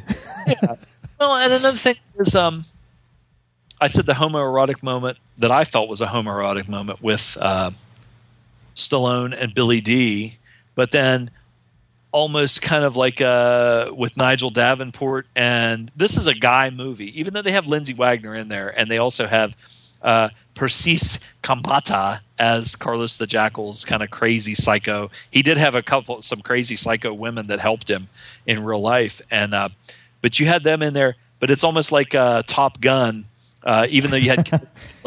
it's a guy movie, and the and and the, there's kind of homoerotic moments like uh, that butting heads between Sylvester Stallone and Nigel Davenport, and him kind of, you know, pressing Stallone's buttons and everything, and then Stallone finally, like it'd be like a guy and a chick, Yep. and then Stallone saying, "Hey, you know, why don't we go get some Chinese? I'd like that." Just so there was kind of like a homer, and there was kind of like a, to me, and I might be reading too much into this, but maybe kind of a homoerotic thing going on between Wulfgar and DeSalva. Like they see each other, and it's like love at first sight. They're opposites, but they kind of like each other.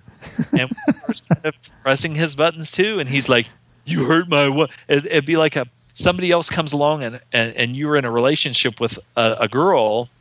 And this guy comes along, and but you're kind of magnetically attracted.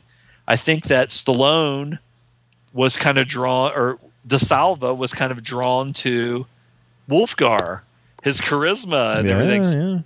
yeah. Too much into this, but I'm telling you, there's there's Making sketches of him, staring at him over overnight. Yeah. Yes. Um, and you also have to take into account that Stallone um, is a cross dresser in this movie. A couple of times. yeah, it's funny. Oh, uh, uh, what did I say? Uh, speaking, yeah, speaking of drag, it was funny earlier in this movie when uh, I like, I liked, I, I did like the character touches, the flourishes they give um, Deke da Silva, even even though he's kind of a, as far as being straight laced goes, but like when when he chases the one dude down after being dressed in the bag lady drag.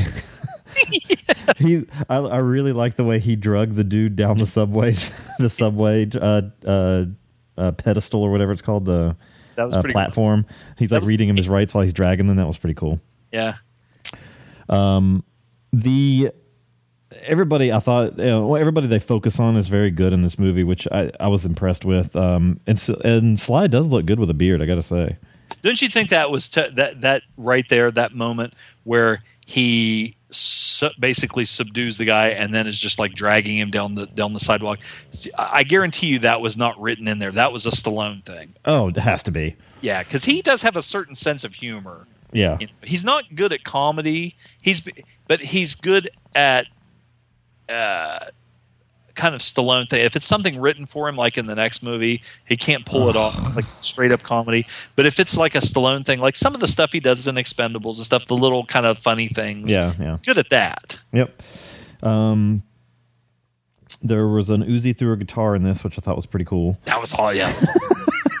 I didn't know. I, I didn't. I've seen this movie too, and I still did. Well, I was like, oh shit, that's where that was. If you were okay, say you and I are cops and we're looking for a terrorist in a crowded disco, uh, would uh, and and you're standing up on a stage and you see a guy across this fucking crowded room, dance floor room, and everything, and you think, okay, that might be the guy.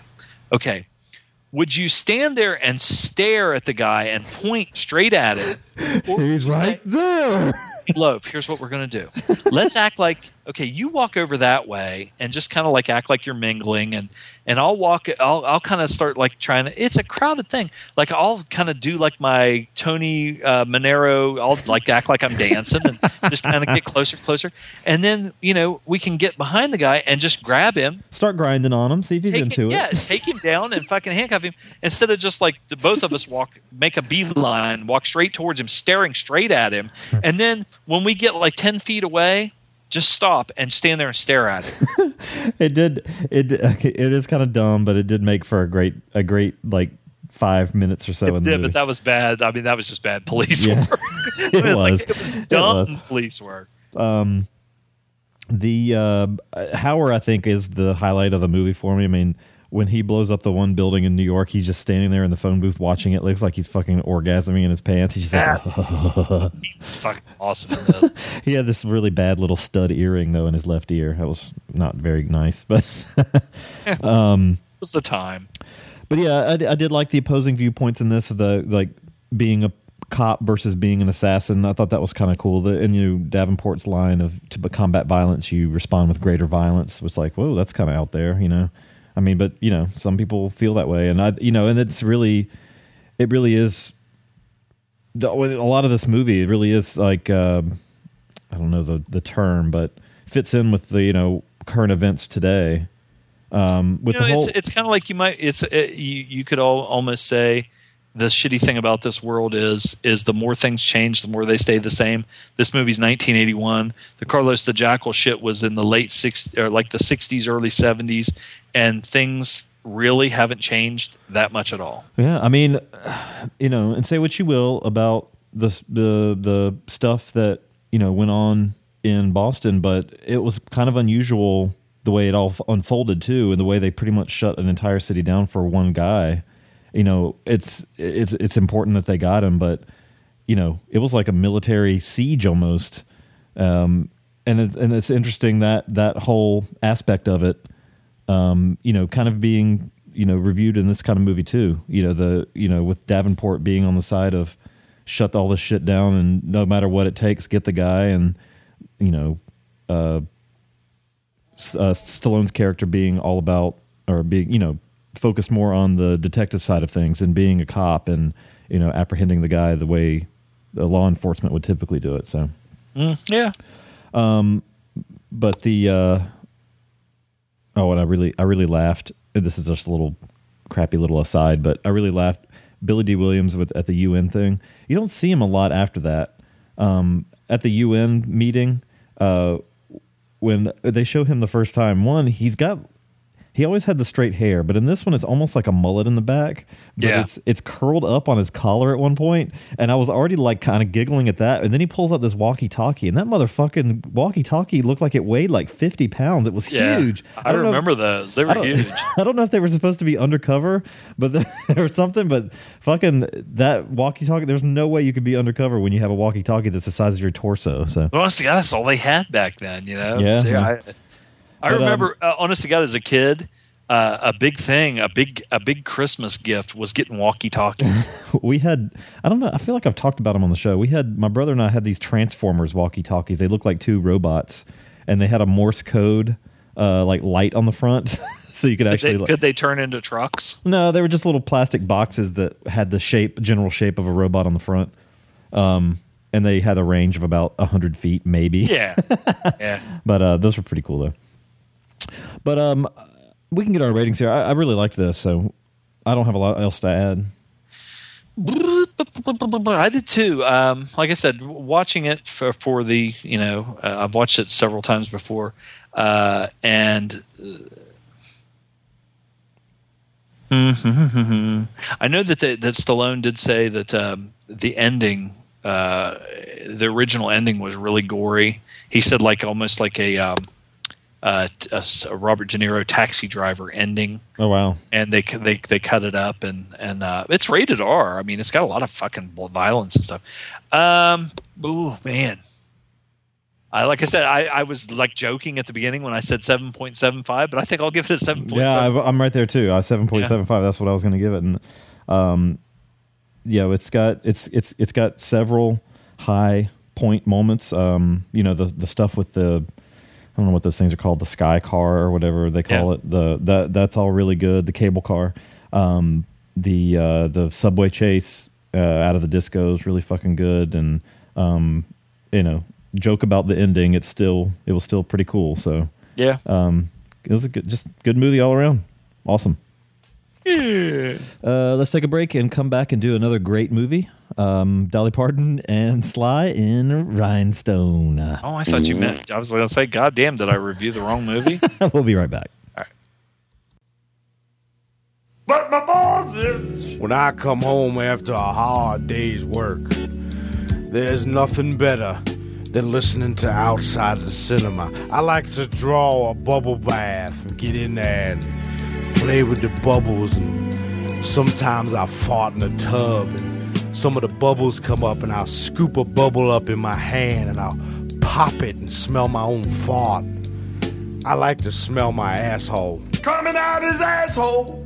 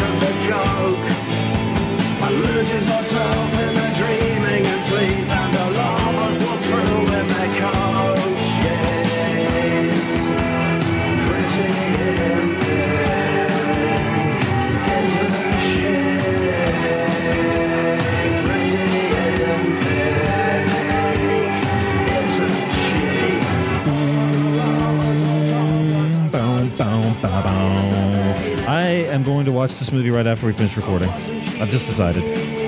All right, next movie. One I will not be watching after we record. Rhinestone. I hear that Kurt Cobain was inspired by Dolly Parton. By the way, Uh, yeah, okay. the Pixies were too. Uh, Rhinestone from 1984. Zom, would you like to introduce it a little bit here? A country music star must turn an obnoxious New York cabbie into Mm. a singer in order to win a bet. Wacky! Oh, wacky! Wild. All right, so Rhinestone stars, again, our favorite voicemailer, Sylvester Stallone as Nick, uh, Dolly Parton as a nightclub country singer named Jake. What the fuck kind of name is that? Especially if you have a podcast called Podcast Without Humanity. What, what, what? And uh, Richard Farnsworth. Um, he's not really a star, but I like him, so I'm going to say his name. Um, and probably the highlight of the movie, Tim Thomerson, who is pretty funny in it, actually. Um, and fucking Ron Leibman, who is fucking the opposite of funny in every moment he's ever in the movie. um, plays her boss at the nightclub Rhinestone. So, um, I was immediately unimpressed with this when I found it in the opening credits that this movie is based on the song "Rhinestone Cowboy" by Glen Campbell. Like I can't recall a movie ever based on a song before. Can you think of any? Oh, uh, I mean, I remember that movie. Uh, I Walk the Line, or the song "I Walk the Line," and then they made a movie called "I Walk the Line" with Gregory Peck, but it really didn't have that much to do with the song. They played the song. I'm gonna play some Glen And, Campbell uh, here. See what I liked going. that song. I like right? Yeah, the song's perfectly So fine. Cowboy, Glen Campbell. That's a fucking hell of a hit. the fucking the video on YouTube for this. You know, like the old movies that would get the little like it looked like a pube at the bottom of the film. Like, Yeah. Well, you know something about th- this song is is um, it was such a huge hit. I mean, a huge crossover hit, both on the pop and country charts and everything. That they could have. I mean, it. Uh, it would basically be almost like a Star Is Born kind of a story because that's Yeah. what the song is. Mm. If they would have made a serious uh, movie about a guy that was a, a a fucking you know local singer or whatever hits the big time and makes it huge and then you know drugs and all the stuff i mean it's it would be a great but then they went this way with it so yeah, this they went this way. Now, th- this movie does have something going for it. It has a, a soundtrack largely uh, uh, assembled, and this song actually, the Rhinestone Cowboy appears in here too. Um, but a, a, a, a soundtrack largely assembled by Dolly Parton, and I gotta say, I'm not the biggest country music fan, but she can fucking sing. I don't know if she Oh, can, yeah. and she had some original and- songs in this that I think she got a couple hits out of. yeah a good songwriter a really a good songwriter and you know good voice But the you know the the the joke jokester side of me did notice one lyric in her first song about Tennessee Hills. She said, "We're going back to the Tennessee Hills, going to catch us a coon." And I was like, "Uh oh, I don't think she's talking about the animal."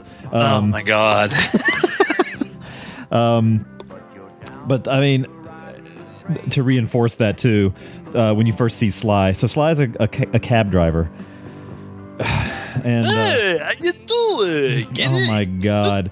And it was one of those. For some reason, it's fine to be racist in movies in the '80s, again, especially against Asian people. I don't know why that is, but these Jap- Japanese tourists are there. He picks up, and of course, they're going to a fucking sushi bar, and they're all fucking like.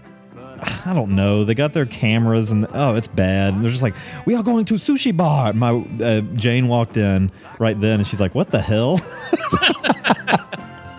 but fucking Glen Campbell riding a horse. This is not awkward at all. Yeah that this. video is so fucking horrible it is unbelievable I'm just watching it. All right. The um. it- well, okay. I don't. know. this movie. Um.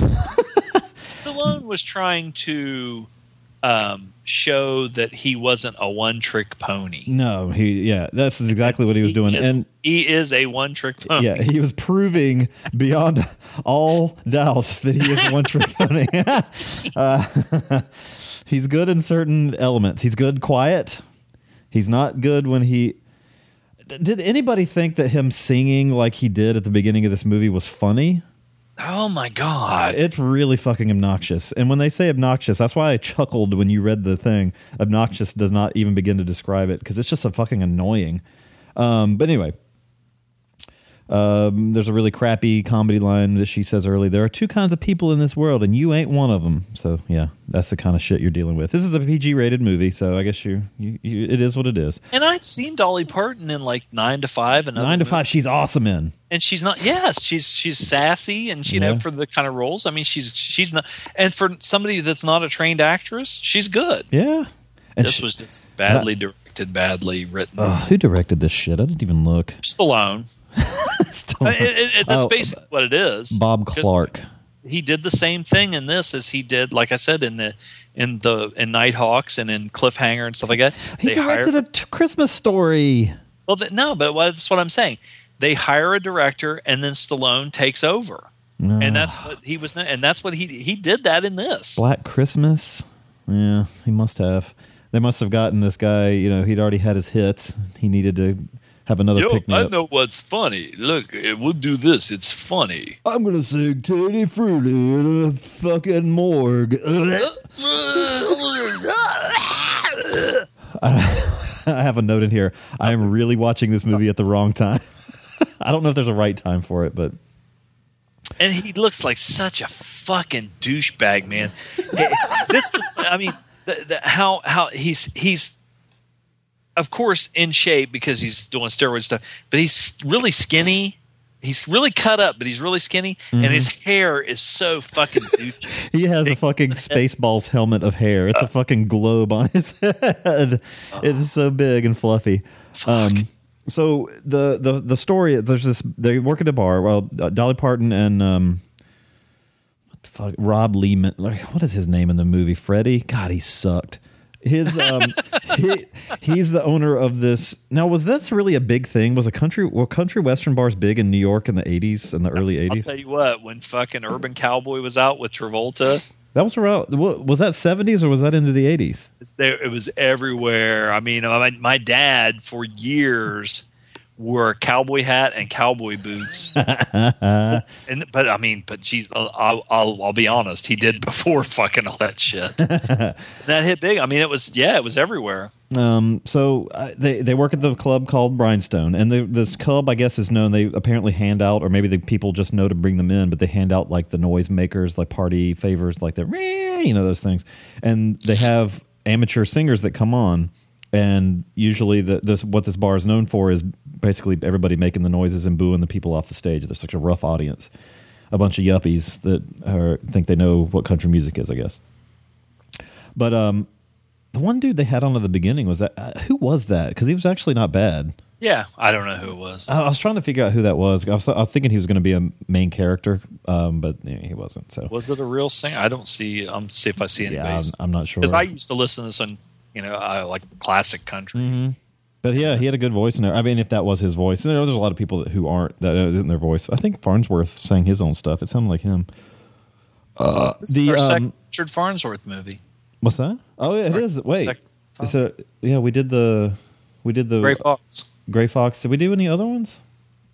I feel like there might have been more. Maybe not. Uh, I like Farnsworth. Um, you like his mustache? He's a brother in the stash. He is. That dude has a fucking push broom, or had, um, had a push broom. He might still. Who knows? I bet you he could slurp up some pussy with that fucking. Oh, that thing soaked up all kinds of Go down nasty. there, Eat your pussy. Horny toad? Me? Nick? Um, so, What? so, so, uh, yeah. So basically, uh, Dolly Parton is under contract with this with this guy Freddie. Um, she sings in his club, and she's the only person that's popular, and she brings him lots of money. But she wants to go out on her own, so she makes a bet with um, with Freddie that she can pull the first person she sees off the street and make him popular in the club. And if that happens, uh, he's going to release her from her contract to him and help her get her sign her own music thing. Um, if she fails, then he gets to fuck her. so, um, yeah, uh, right, um, like she makes a makes a bet like that. right. I bet you five uh, five dollars. If I win, I get five dollars, and if you win, you get to cornhole me anally. You get to stick your little your little dong in between my giant fake titties. Um, now this at this point, now I posted some images of Dolly Parton uh, today. She used to be a fox. She was she had turned a corner by the time this movie came around. Yeah. Nine to five, still very attractive. By this one, I think she, you know, middle age had hit, and she was starting to get, you know, she's starting to look like a middle aged woman. But still, her fucking waist, It's too small. it's too small. Just It's- and- fucking. and she, when, when she okay when being an old dude um, when dolly parton when, uh, when she was first discovered they had this every you know people used to have these tv shows these variety shows or whatever and one of them was the Porter Wagoner show. And she was a backup singer for Porter Wagoner Mhm. who became like he would do duets with her. And at the time she was only like maybe like 18 but she had those big tits. And um and i think back then i don't think that they were i don't think she for some reason i swear to god i don't think at that age being that young that she had big fake tits i because she was kind of uh she was more f- uh, a fuller. Yeah, like she yeah. wasn't real skinny. Then she started getting skinnier and skinnier, but her tits just kept getting bigger and staying the same size. Because if you look at her when she first started, she looked like kind of like maybe she was like about five foot tall, a hundred and maybe 35 pounds or something like that. But she didn't look skinny. She kind of had the cheeks and everything. Yeah, yeah. I wouldn't say she was fat, but she was not, you know, Yeah, yeah. Well, more full figure. and she I don't know if she wears like I, I don't know if she was wearing like a corset or something, but her waist looks odd. Yeah, and it- then it- it- there's the, I, I I know specifically the the scene when they showed her and, and I was and she in had her jeans. Oh my god! And then that looks see, weird. by that time she'd she'd started to get mom butt. And mom butt with her fucking waist, she had it made it made her ass look like it was a fucking acre wide. It was awful. And then all I could look at the rest of this movie was the fact that only twice, I think, do they show her not from the tits up.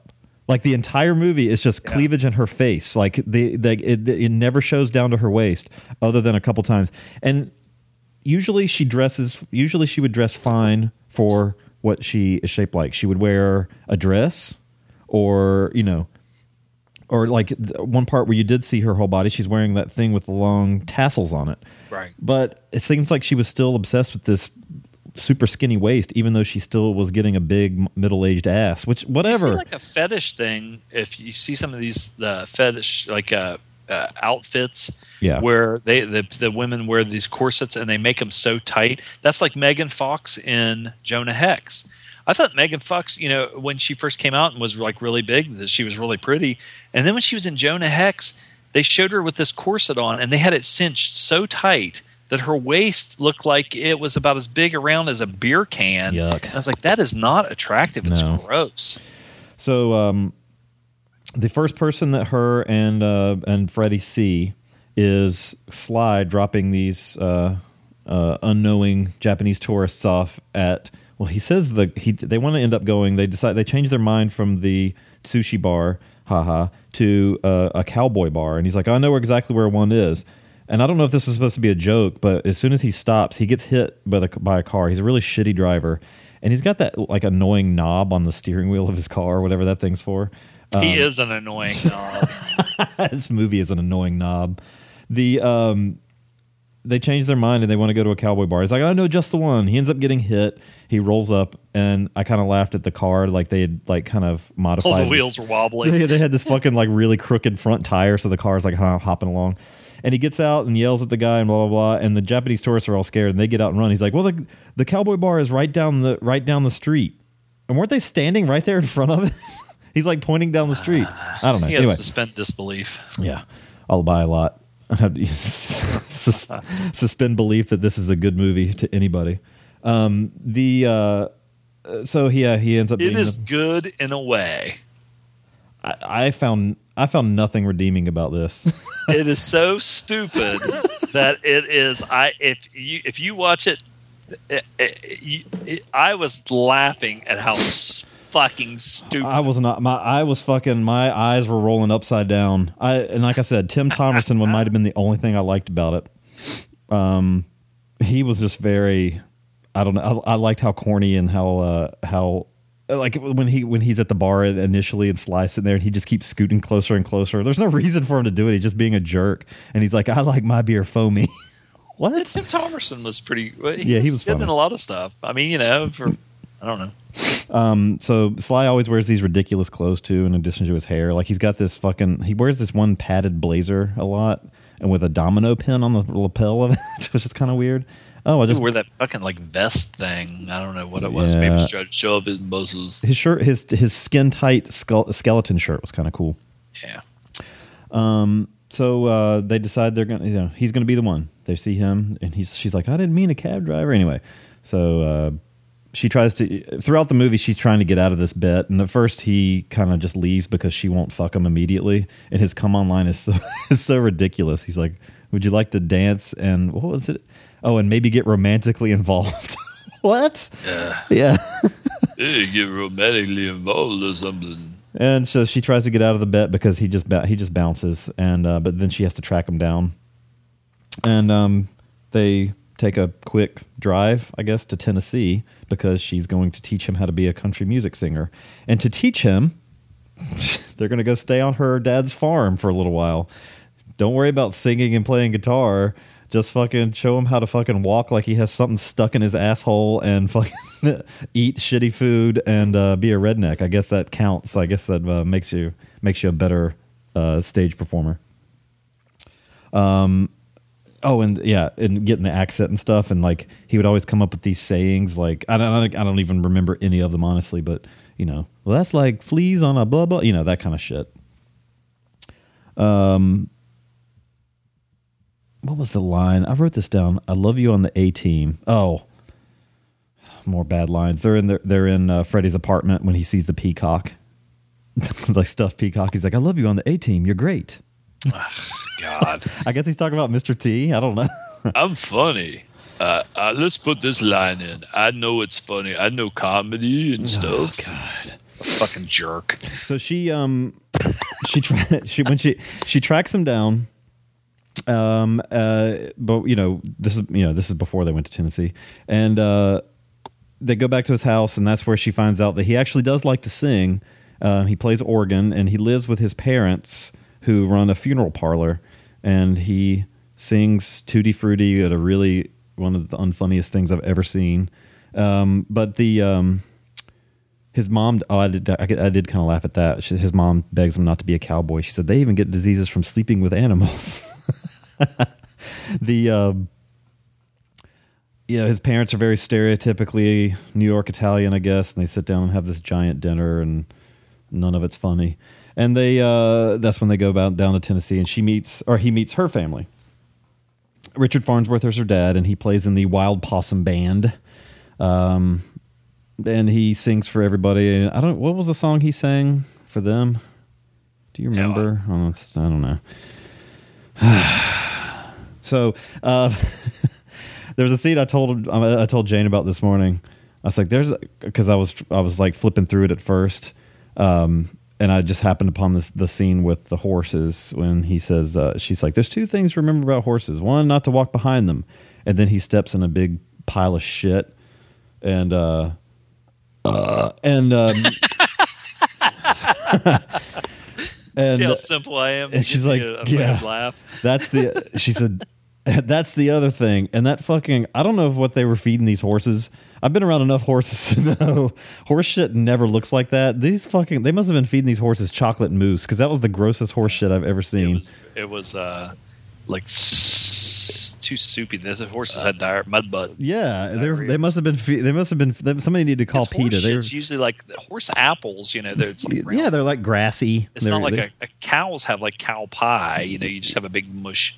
Oh god, it was great. It was all light, like it was like it was kind of beige, and it was fucking ankle deep, and yeah. Um, but uh, the speaking of, consistency of the poop is horrible. well, there was a there was another really ratty looking uh, rooster they put in there with. For, I don't know why they did that either. It was looked like it had mange or something.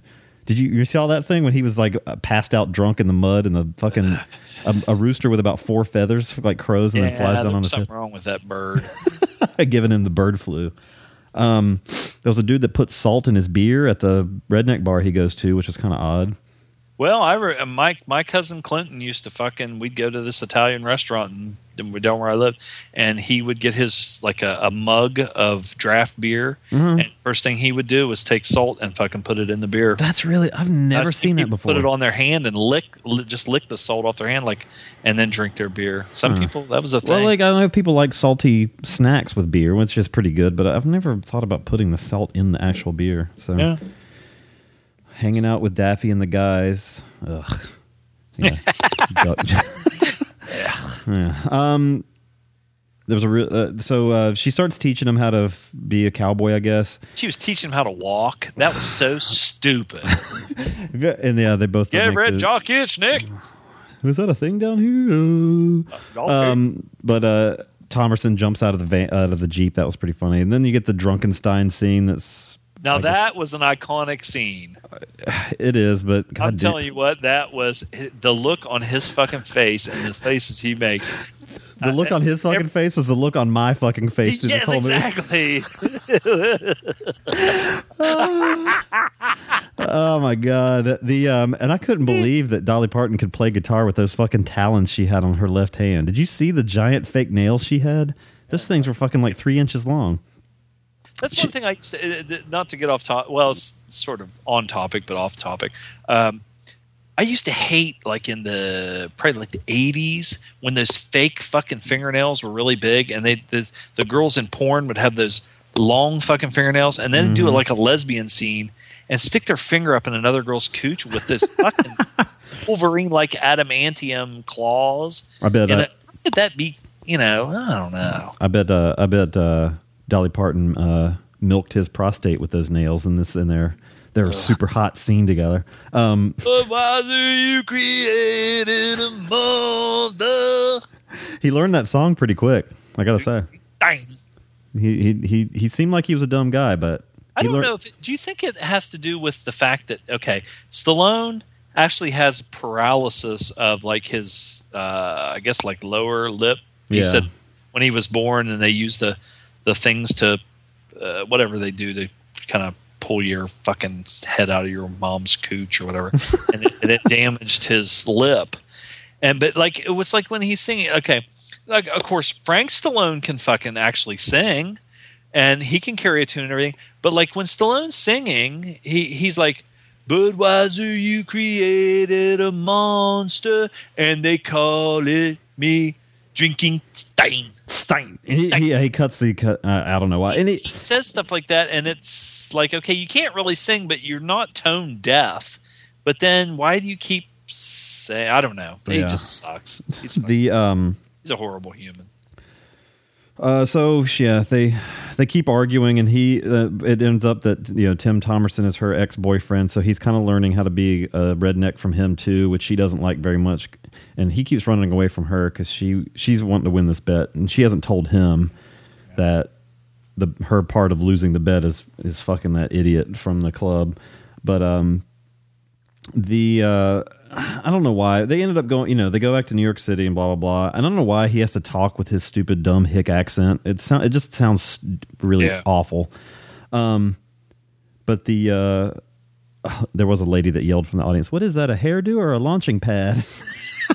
so somebody actually mentioned it, and then he said it's something like a breeding ground for spiders, which was pretty funny too. But the I don't know the end, like the fucking twist, the character twist that happens near the end of this, it makes no sense at all. Like they had, like they shoehorned it in. This movie's fucking almost two hours long too. By the way, I was not happy to see that. I think I mentioned that last week. yeah, it's, it's funny. It's like uh, the, to the people that, that that listen to the show, you don't hear this stuff. Like somebody will say, you know, uh, why don't you uh, guys review this movie? And you, and Loaf's like, man, that thing's like fucking two hours long. It's over two hours long, but it's like a classic that we know is going to be fucking great. But then we end up watching this fucking turd that's two hours fucking long of misery. Oh my god! The- I mean, the the end is so fucking stupid. Like the crowd, like you know, I'm. I guess I'm. This is spoiler alert. The crowd's into his shit all of a sudden because like he talks about horny women and studs in the audience.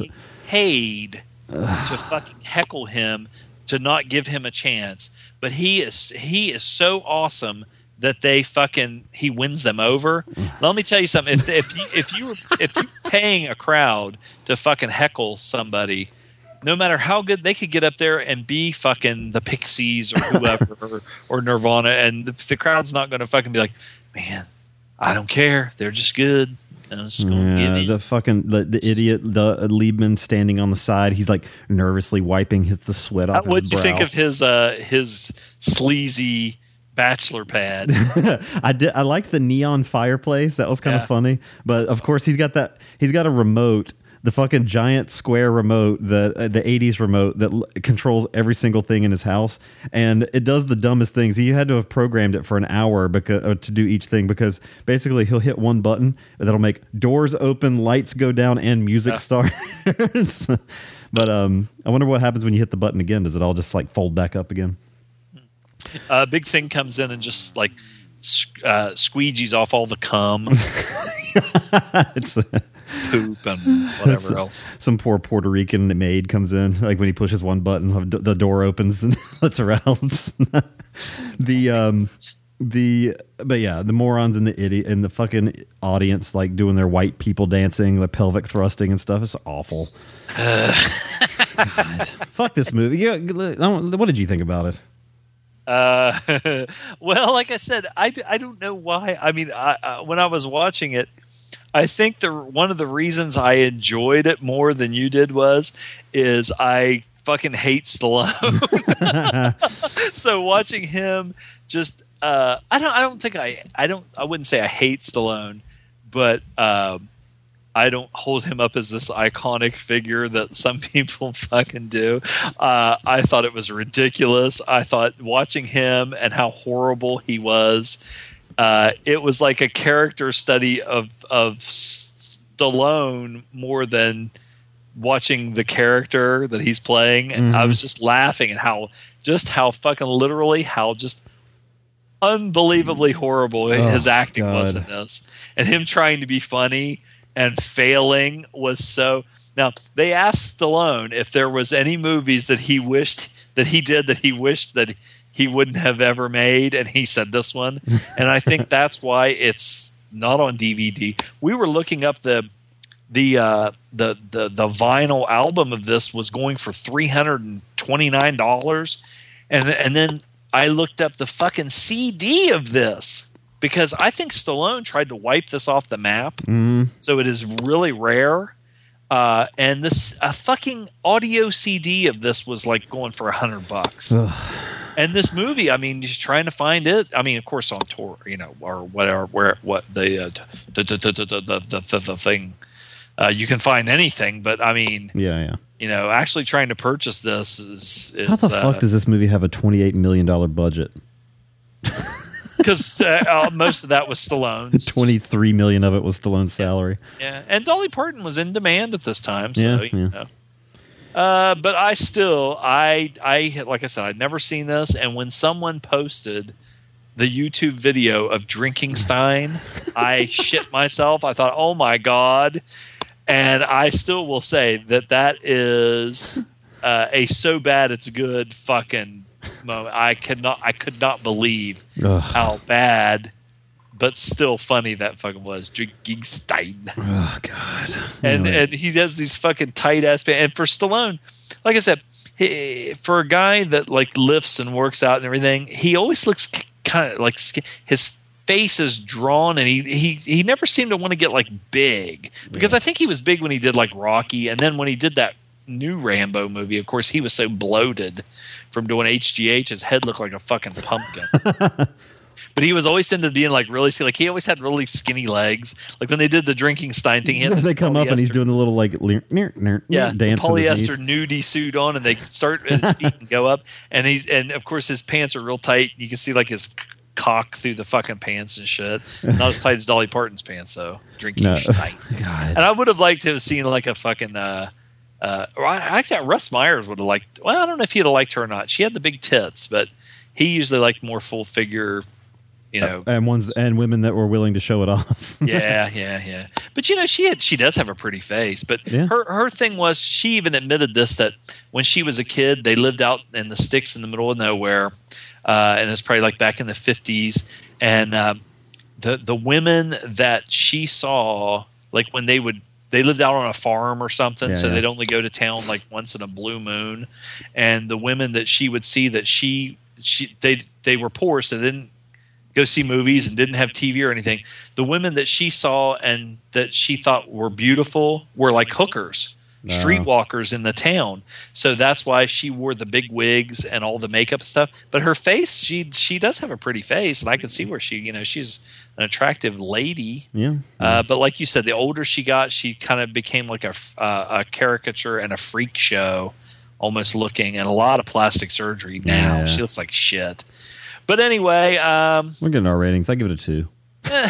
I'll I give it. Uh, I would give this. Oh my god! It is it is so bad. It's good to me. It's so But- bad. It was painful for me. Um, I'll give it a four. Four. Uh, averages out to a three. Stallone, what a douche! what a fucking douchebag! I totally forgot to play the uh, another at the this is the beginning, so uh, we're gonna play this real quick too. Here. Hey, there you go. this is Sylvester Stallone. Now you guys are finally fucking reviewing Rhinestone, the greatest action movie of all time. You know, look, it got me slide my fucking muscles and shit, Dolly Parton, and as I said before, big fat fucking juicy titties. You know, fucking. Oh yeah, it's fucking great. You know, I was, you know, this film was made in like 1984. I was 38 years old. Uh, you know, just a kid still. You know, just a fucking kid. You know, and fucking, I was like, you know, fucking, I need to expand my fucking, my fucking cinematic uh, appeal, you know? Fucking people see me as Rocky or Rambo, they're like, Sly, you fucking big guy with big muscles. And I'm like, yeah, that's, that's fucking me. And, you know, I thought, let's show him how funny Sly is. They're gonna fucking love this. Let's fucking, let's get the kids watching Sly. Let's fucking get the whole family. Fucking grandma, the kids, fucking mom and dad all sitting down watching Sly. Fucking having good times. So, you know, I fucking wrote the fucking Rhinestone movie, you know? Well, some other guy wrote it. I fucking changed it. I made it fucking better, you know? You should have read that uh-huh. piece of shit when it, before I got my hands on it, you know? it's fucking great. You know, it's fucking, it's fucking, it's an award-winning movie, you know? It's fucking won like two of those fucking Raspberry Awards or whatever shit, you know? I fucking don't care about awards. You know, you know, I fucking turn down the Oscars every year. But you know, year, they, they fucking gave me the raspberries or whatever. I'm like fucking, you know. So, so I, Sly's got another award-winning movie under his belt, you know. fucking, fucking, yeah. And it's, uh, you know, it gave me a chance to fucking prove that I'm the greatest fucking singer of all time, even though you fucking guys fucking put me third place in your fucking karaoke, you know. This fucking the soundtrack of this movie fucking sold billions of copies all over the world. yeah. fucking billions, you know? It's fucking great. You know, it's got the fucking uh, fucking Drinkenstein fucking song, you know. But why you created a monster? It got him. Drinkenstein. You know, I'm fucking, I could, carry, I could see that all fucking day. You know, it's got fucking other great songs. Stay out my bedroom. Ah. you know, that was fucking great. All you guys fucking got hold of that soundtrack. You fucking, you love listening to Sly and Silver Gold. You love fucking listening to that soundtrack. You know, fucking. And fucking, it's fucking Dolly Parton's best fucking songs ever. She fucking loves fucking the songs she did with Sly. She's like, yeah, I fucking love those songs I did with Sly, you know? She fucking, it's a combination of my big muscles and her big fucking, big juicy titties, you know? We fucking got along great, you know? People, people like Sly. You know, you two fucking had a great time on that movie. What happened? Did you, you know, what happened behind the scenes? You know, fucking, hey, fuck you, scumbag. You fucking, you lady, I'm not gonna tell you what kind of fucking obscene shit we got up to. Just fucking, you know, it's not, not my fucking place to talk about, you know, what we did, my fucking, you know, Sly and his big fucking dick and his big muscles and diet and fucking big juicy titties, you know, fucking, that shit just ain't for fucking public consumption, you know? Fucking, you know, That fucking picture you yeah, just you know, posted. fucking, yeah, there's a lot of jism involved in fucking my big dick and uh, fucking my titties, you know? You know, I'm not gonna fucking talk about that. yeah, well, y- you know, we did everything, but, you know, I'm not gonna talk about that. It's fucking great. It was fucking great, man. It was fucking good times. You know, fucking, you know, I fucking gave her, you know, some of my mama's meatballs, like in the film, and fucking she ate some Sly's meatballs the scenes. you know, it's fucking, uh, that's all I'm gonna say. You know, it's also when, uh, when made uh, fucking Rhinestone that fucking everyone fucking realized how fucking important Sly and Dolly were.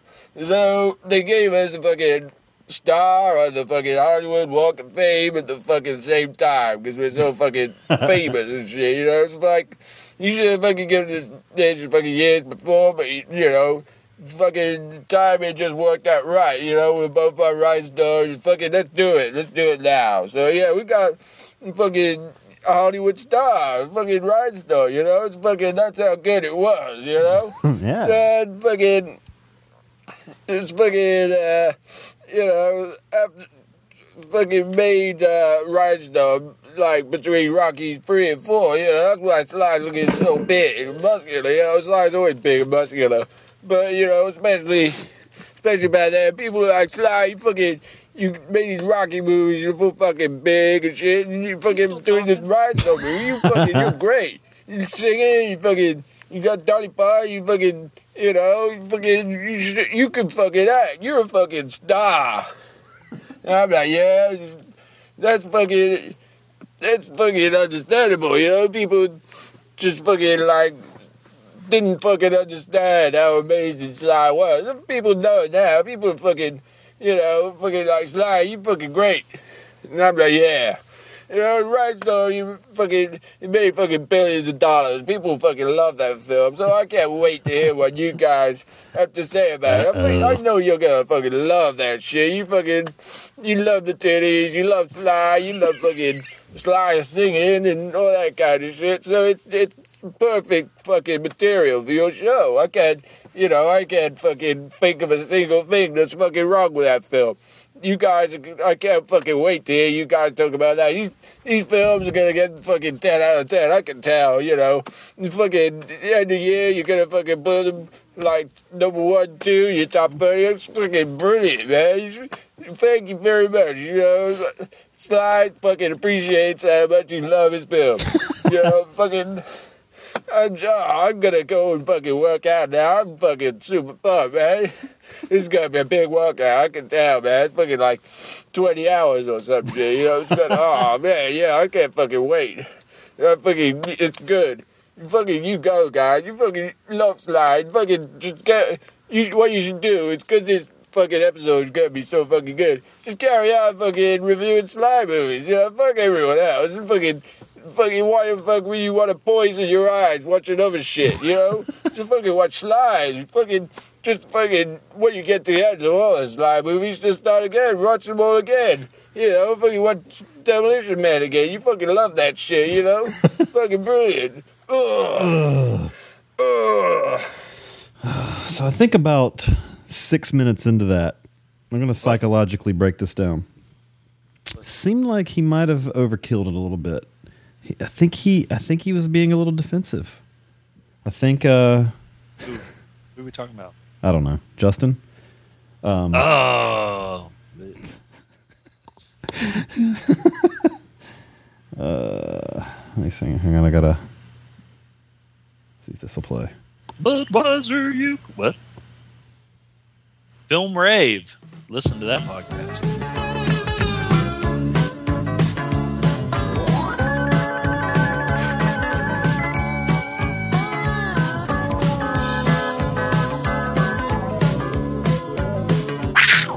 Budweiser, you created a monster, and they call him Drinkenstein. And the tavern down the street is the laboratory where he makes the transformation all the time. And a stein of Dr. Bud is a pint of monster blood, and it does affect me different every time. Budweiser, you created a monster, and they call me Drinkenstein. All right, let's take a break and come back and do no feed sack except one more slide. Uh, we'll be right back. we'll be right back. Well, I am going to take it. Okay. Jeez, dang.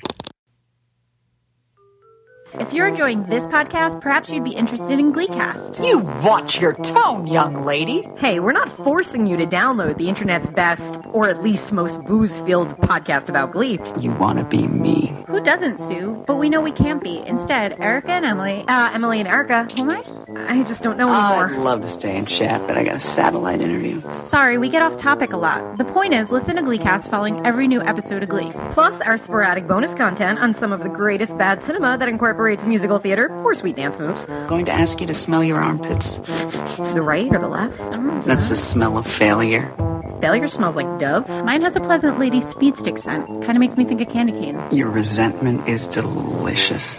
Visit gleecast.podomatic.com or search for us in the iTunes store. That's Gleecast with a K, part of the palaver.com family. That's P A L A V R.com. What's missing from this place is a couple dozen What do you laugh- bodies oh. limed and rotting in shallow graves under the floorboards. We're working on that. Are you laughing at the age of that? 1963, they gave me time for armed robbery. Now one night late, I made my break. Stop this Jones, say it's too late to quit. I can't stand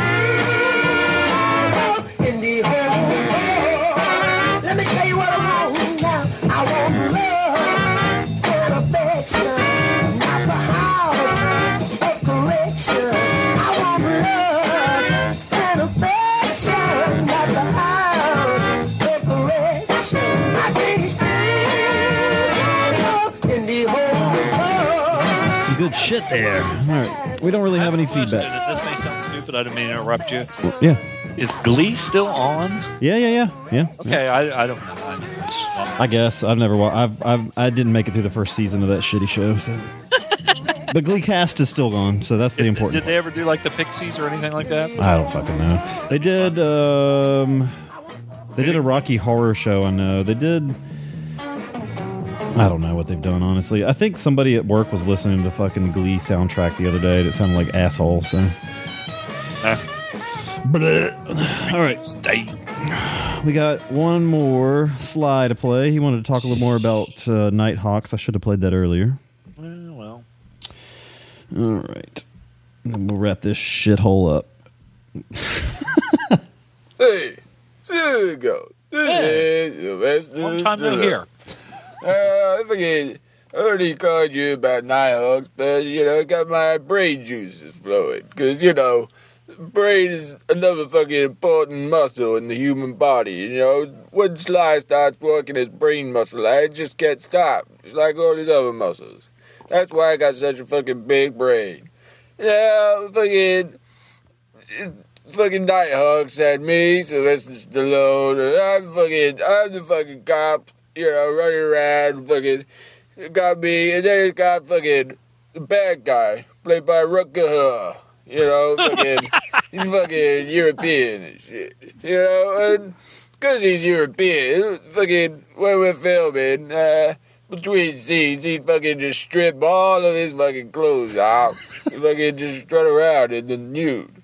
It's fucking, you know, it's pretty strange, man. It's fucking, you fucking strange Europeans. Just doing all kinds of weird shit. You know, don't get me wrong, Sly fucking struts around in his underpants so everyone can see his fucking muscles and shit, you know? But he's fucking, this guy's fucking Rooker, huh, you know? he fucking took his underpants off as well. He fucking got it all hanging down, fucking everyone could see. Not that he had, like, a lot there, you know? Sly's got a big dick, but this guy, he's just got, like, a normal fucking man-sized dick, you know? Nothing, nothing special, you know? And, you know, fucking put some fucking good energy to the fucking film, you know? Fucking, you know, fucking, yeah, it's good, man. It's fucking, you know, it's fucking between scenes, he fucking take him off. And then when we got back to it, he put all his fucking clothes back on. We get straight down to it, you know? It's fucking, I think, I, you know, wouldn't mind getting him on set for, like, Expendables 3, the greatest action movie of all time, you know? Fucking, we could all fucking get stripped down, fucking, people can keep their underpants on if they want, or if they just want to fucking release all the fucking energy, they fucking take everything off, you know? It's gonna be, you know, fucking create a good, good fucking atmosphere, you know, unique energy. I'm fucking into that shit, you know? Actually, I'm, I'm gonna go call fucking Rucker uh, now, you know? Fucking get on board, you know? It's gonna be fucking great, you know? Good times. Ugh. Ugh. And that, ladies and gentlemen, is FeedSack. All right. You can always send us FeedSack to 206 339 1600 or to silvagoldpodcast at gmail.com. Find us on iTunes on our webs or on our website, silvaandgold.com, or on Stitcher Radio. Uh, and join our Facebook group at facebook.com slash groups slash silva and gold. Almost dropped below 200, but we're back up to 201. Yeah. Oh, damn, what happened? I don't know. Too much burping, too much burping and farting. Um, so uh, next week on the show, this one's for Emily, the Deadly Doll.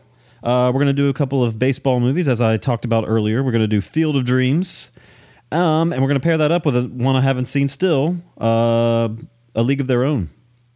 Um, so pretty well known movies there that had eluded me for years and years. and um, I'm a sucker for baseball movies, so should be a, should be a fun one. And Emily is like one of my favorite, probably my favorite person in the world. Probably. That's a woman. Oh, okay. Well, and it's not like a guy. I No, mean, like, that's a totally There's a lot of category. guys that are way better than. I mean, Emily's Awesome. awesome. Emily is awesome. Special. So, um, oh yeah, they don't have a uh, they don't have a promo yet, but uh, check out uh, Emily and Christine. Um, check out their podcast, The Feminine Critique, and I don't remember their website, so sorry about that. But um, they're on iTunes too, so find them there. I just use my podcast app, so I, I, I never know uh, what what websites anybody uses. Cool. That's about it. Zom, Hey, there we go. got anything else this week, sir? Uh, Eh, okay. I don't have anything either. So, until next week, this is Loaf. Oot! This is Drinking Stein. Dr. Zom. Dr. Zom. Time. Time. It's Stein. Thank you.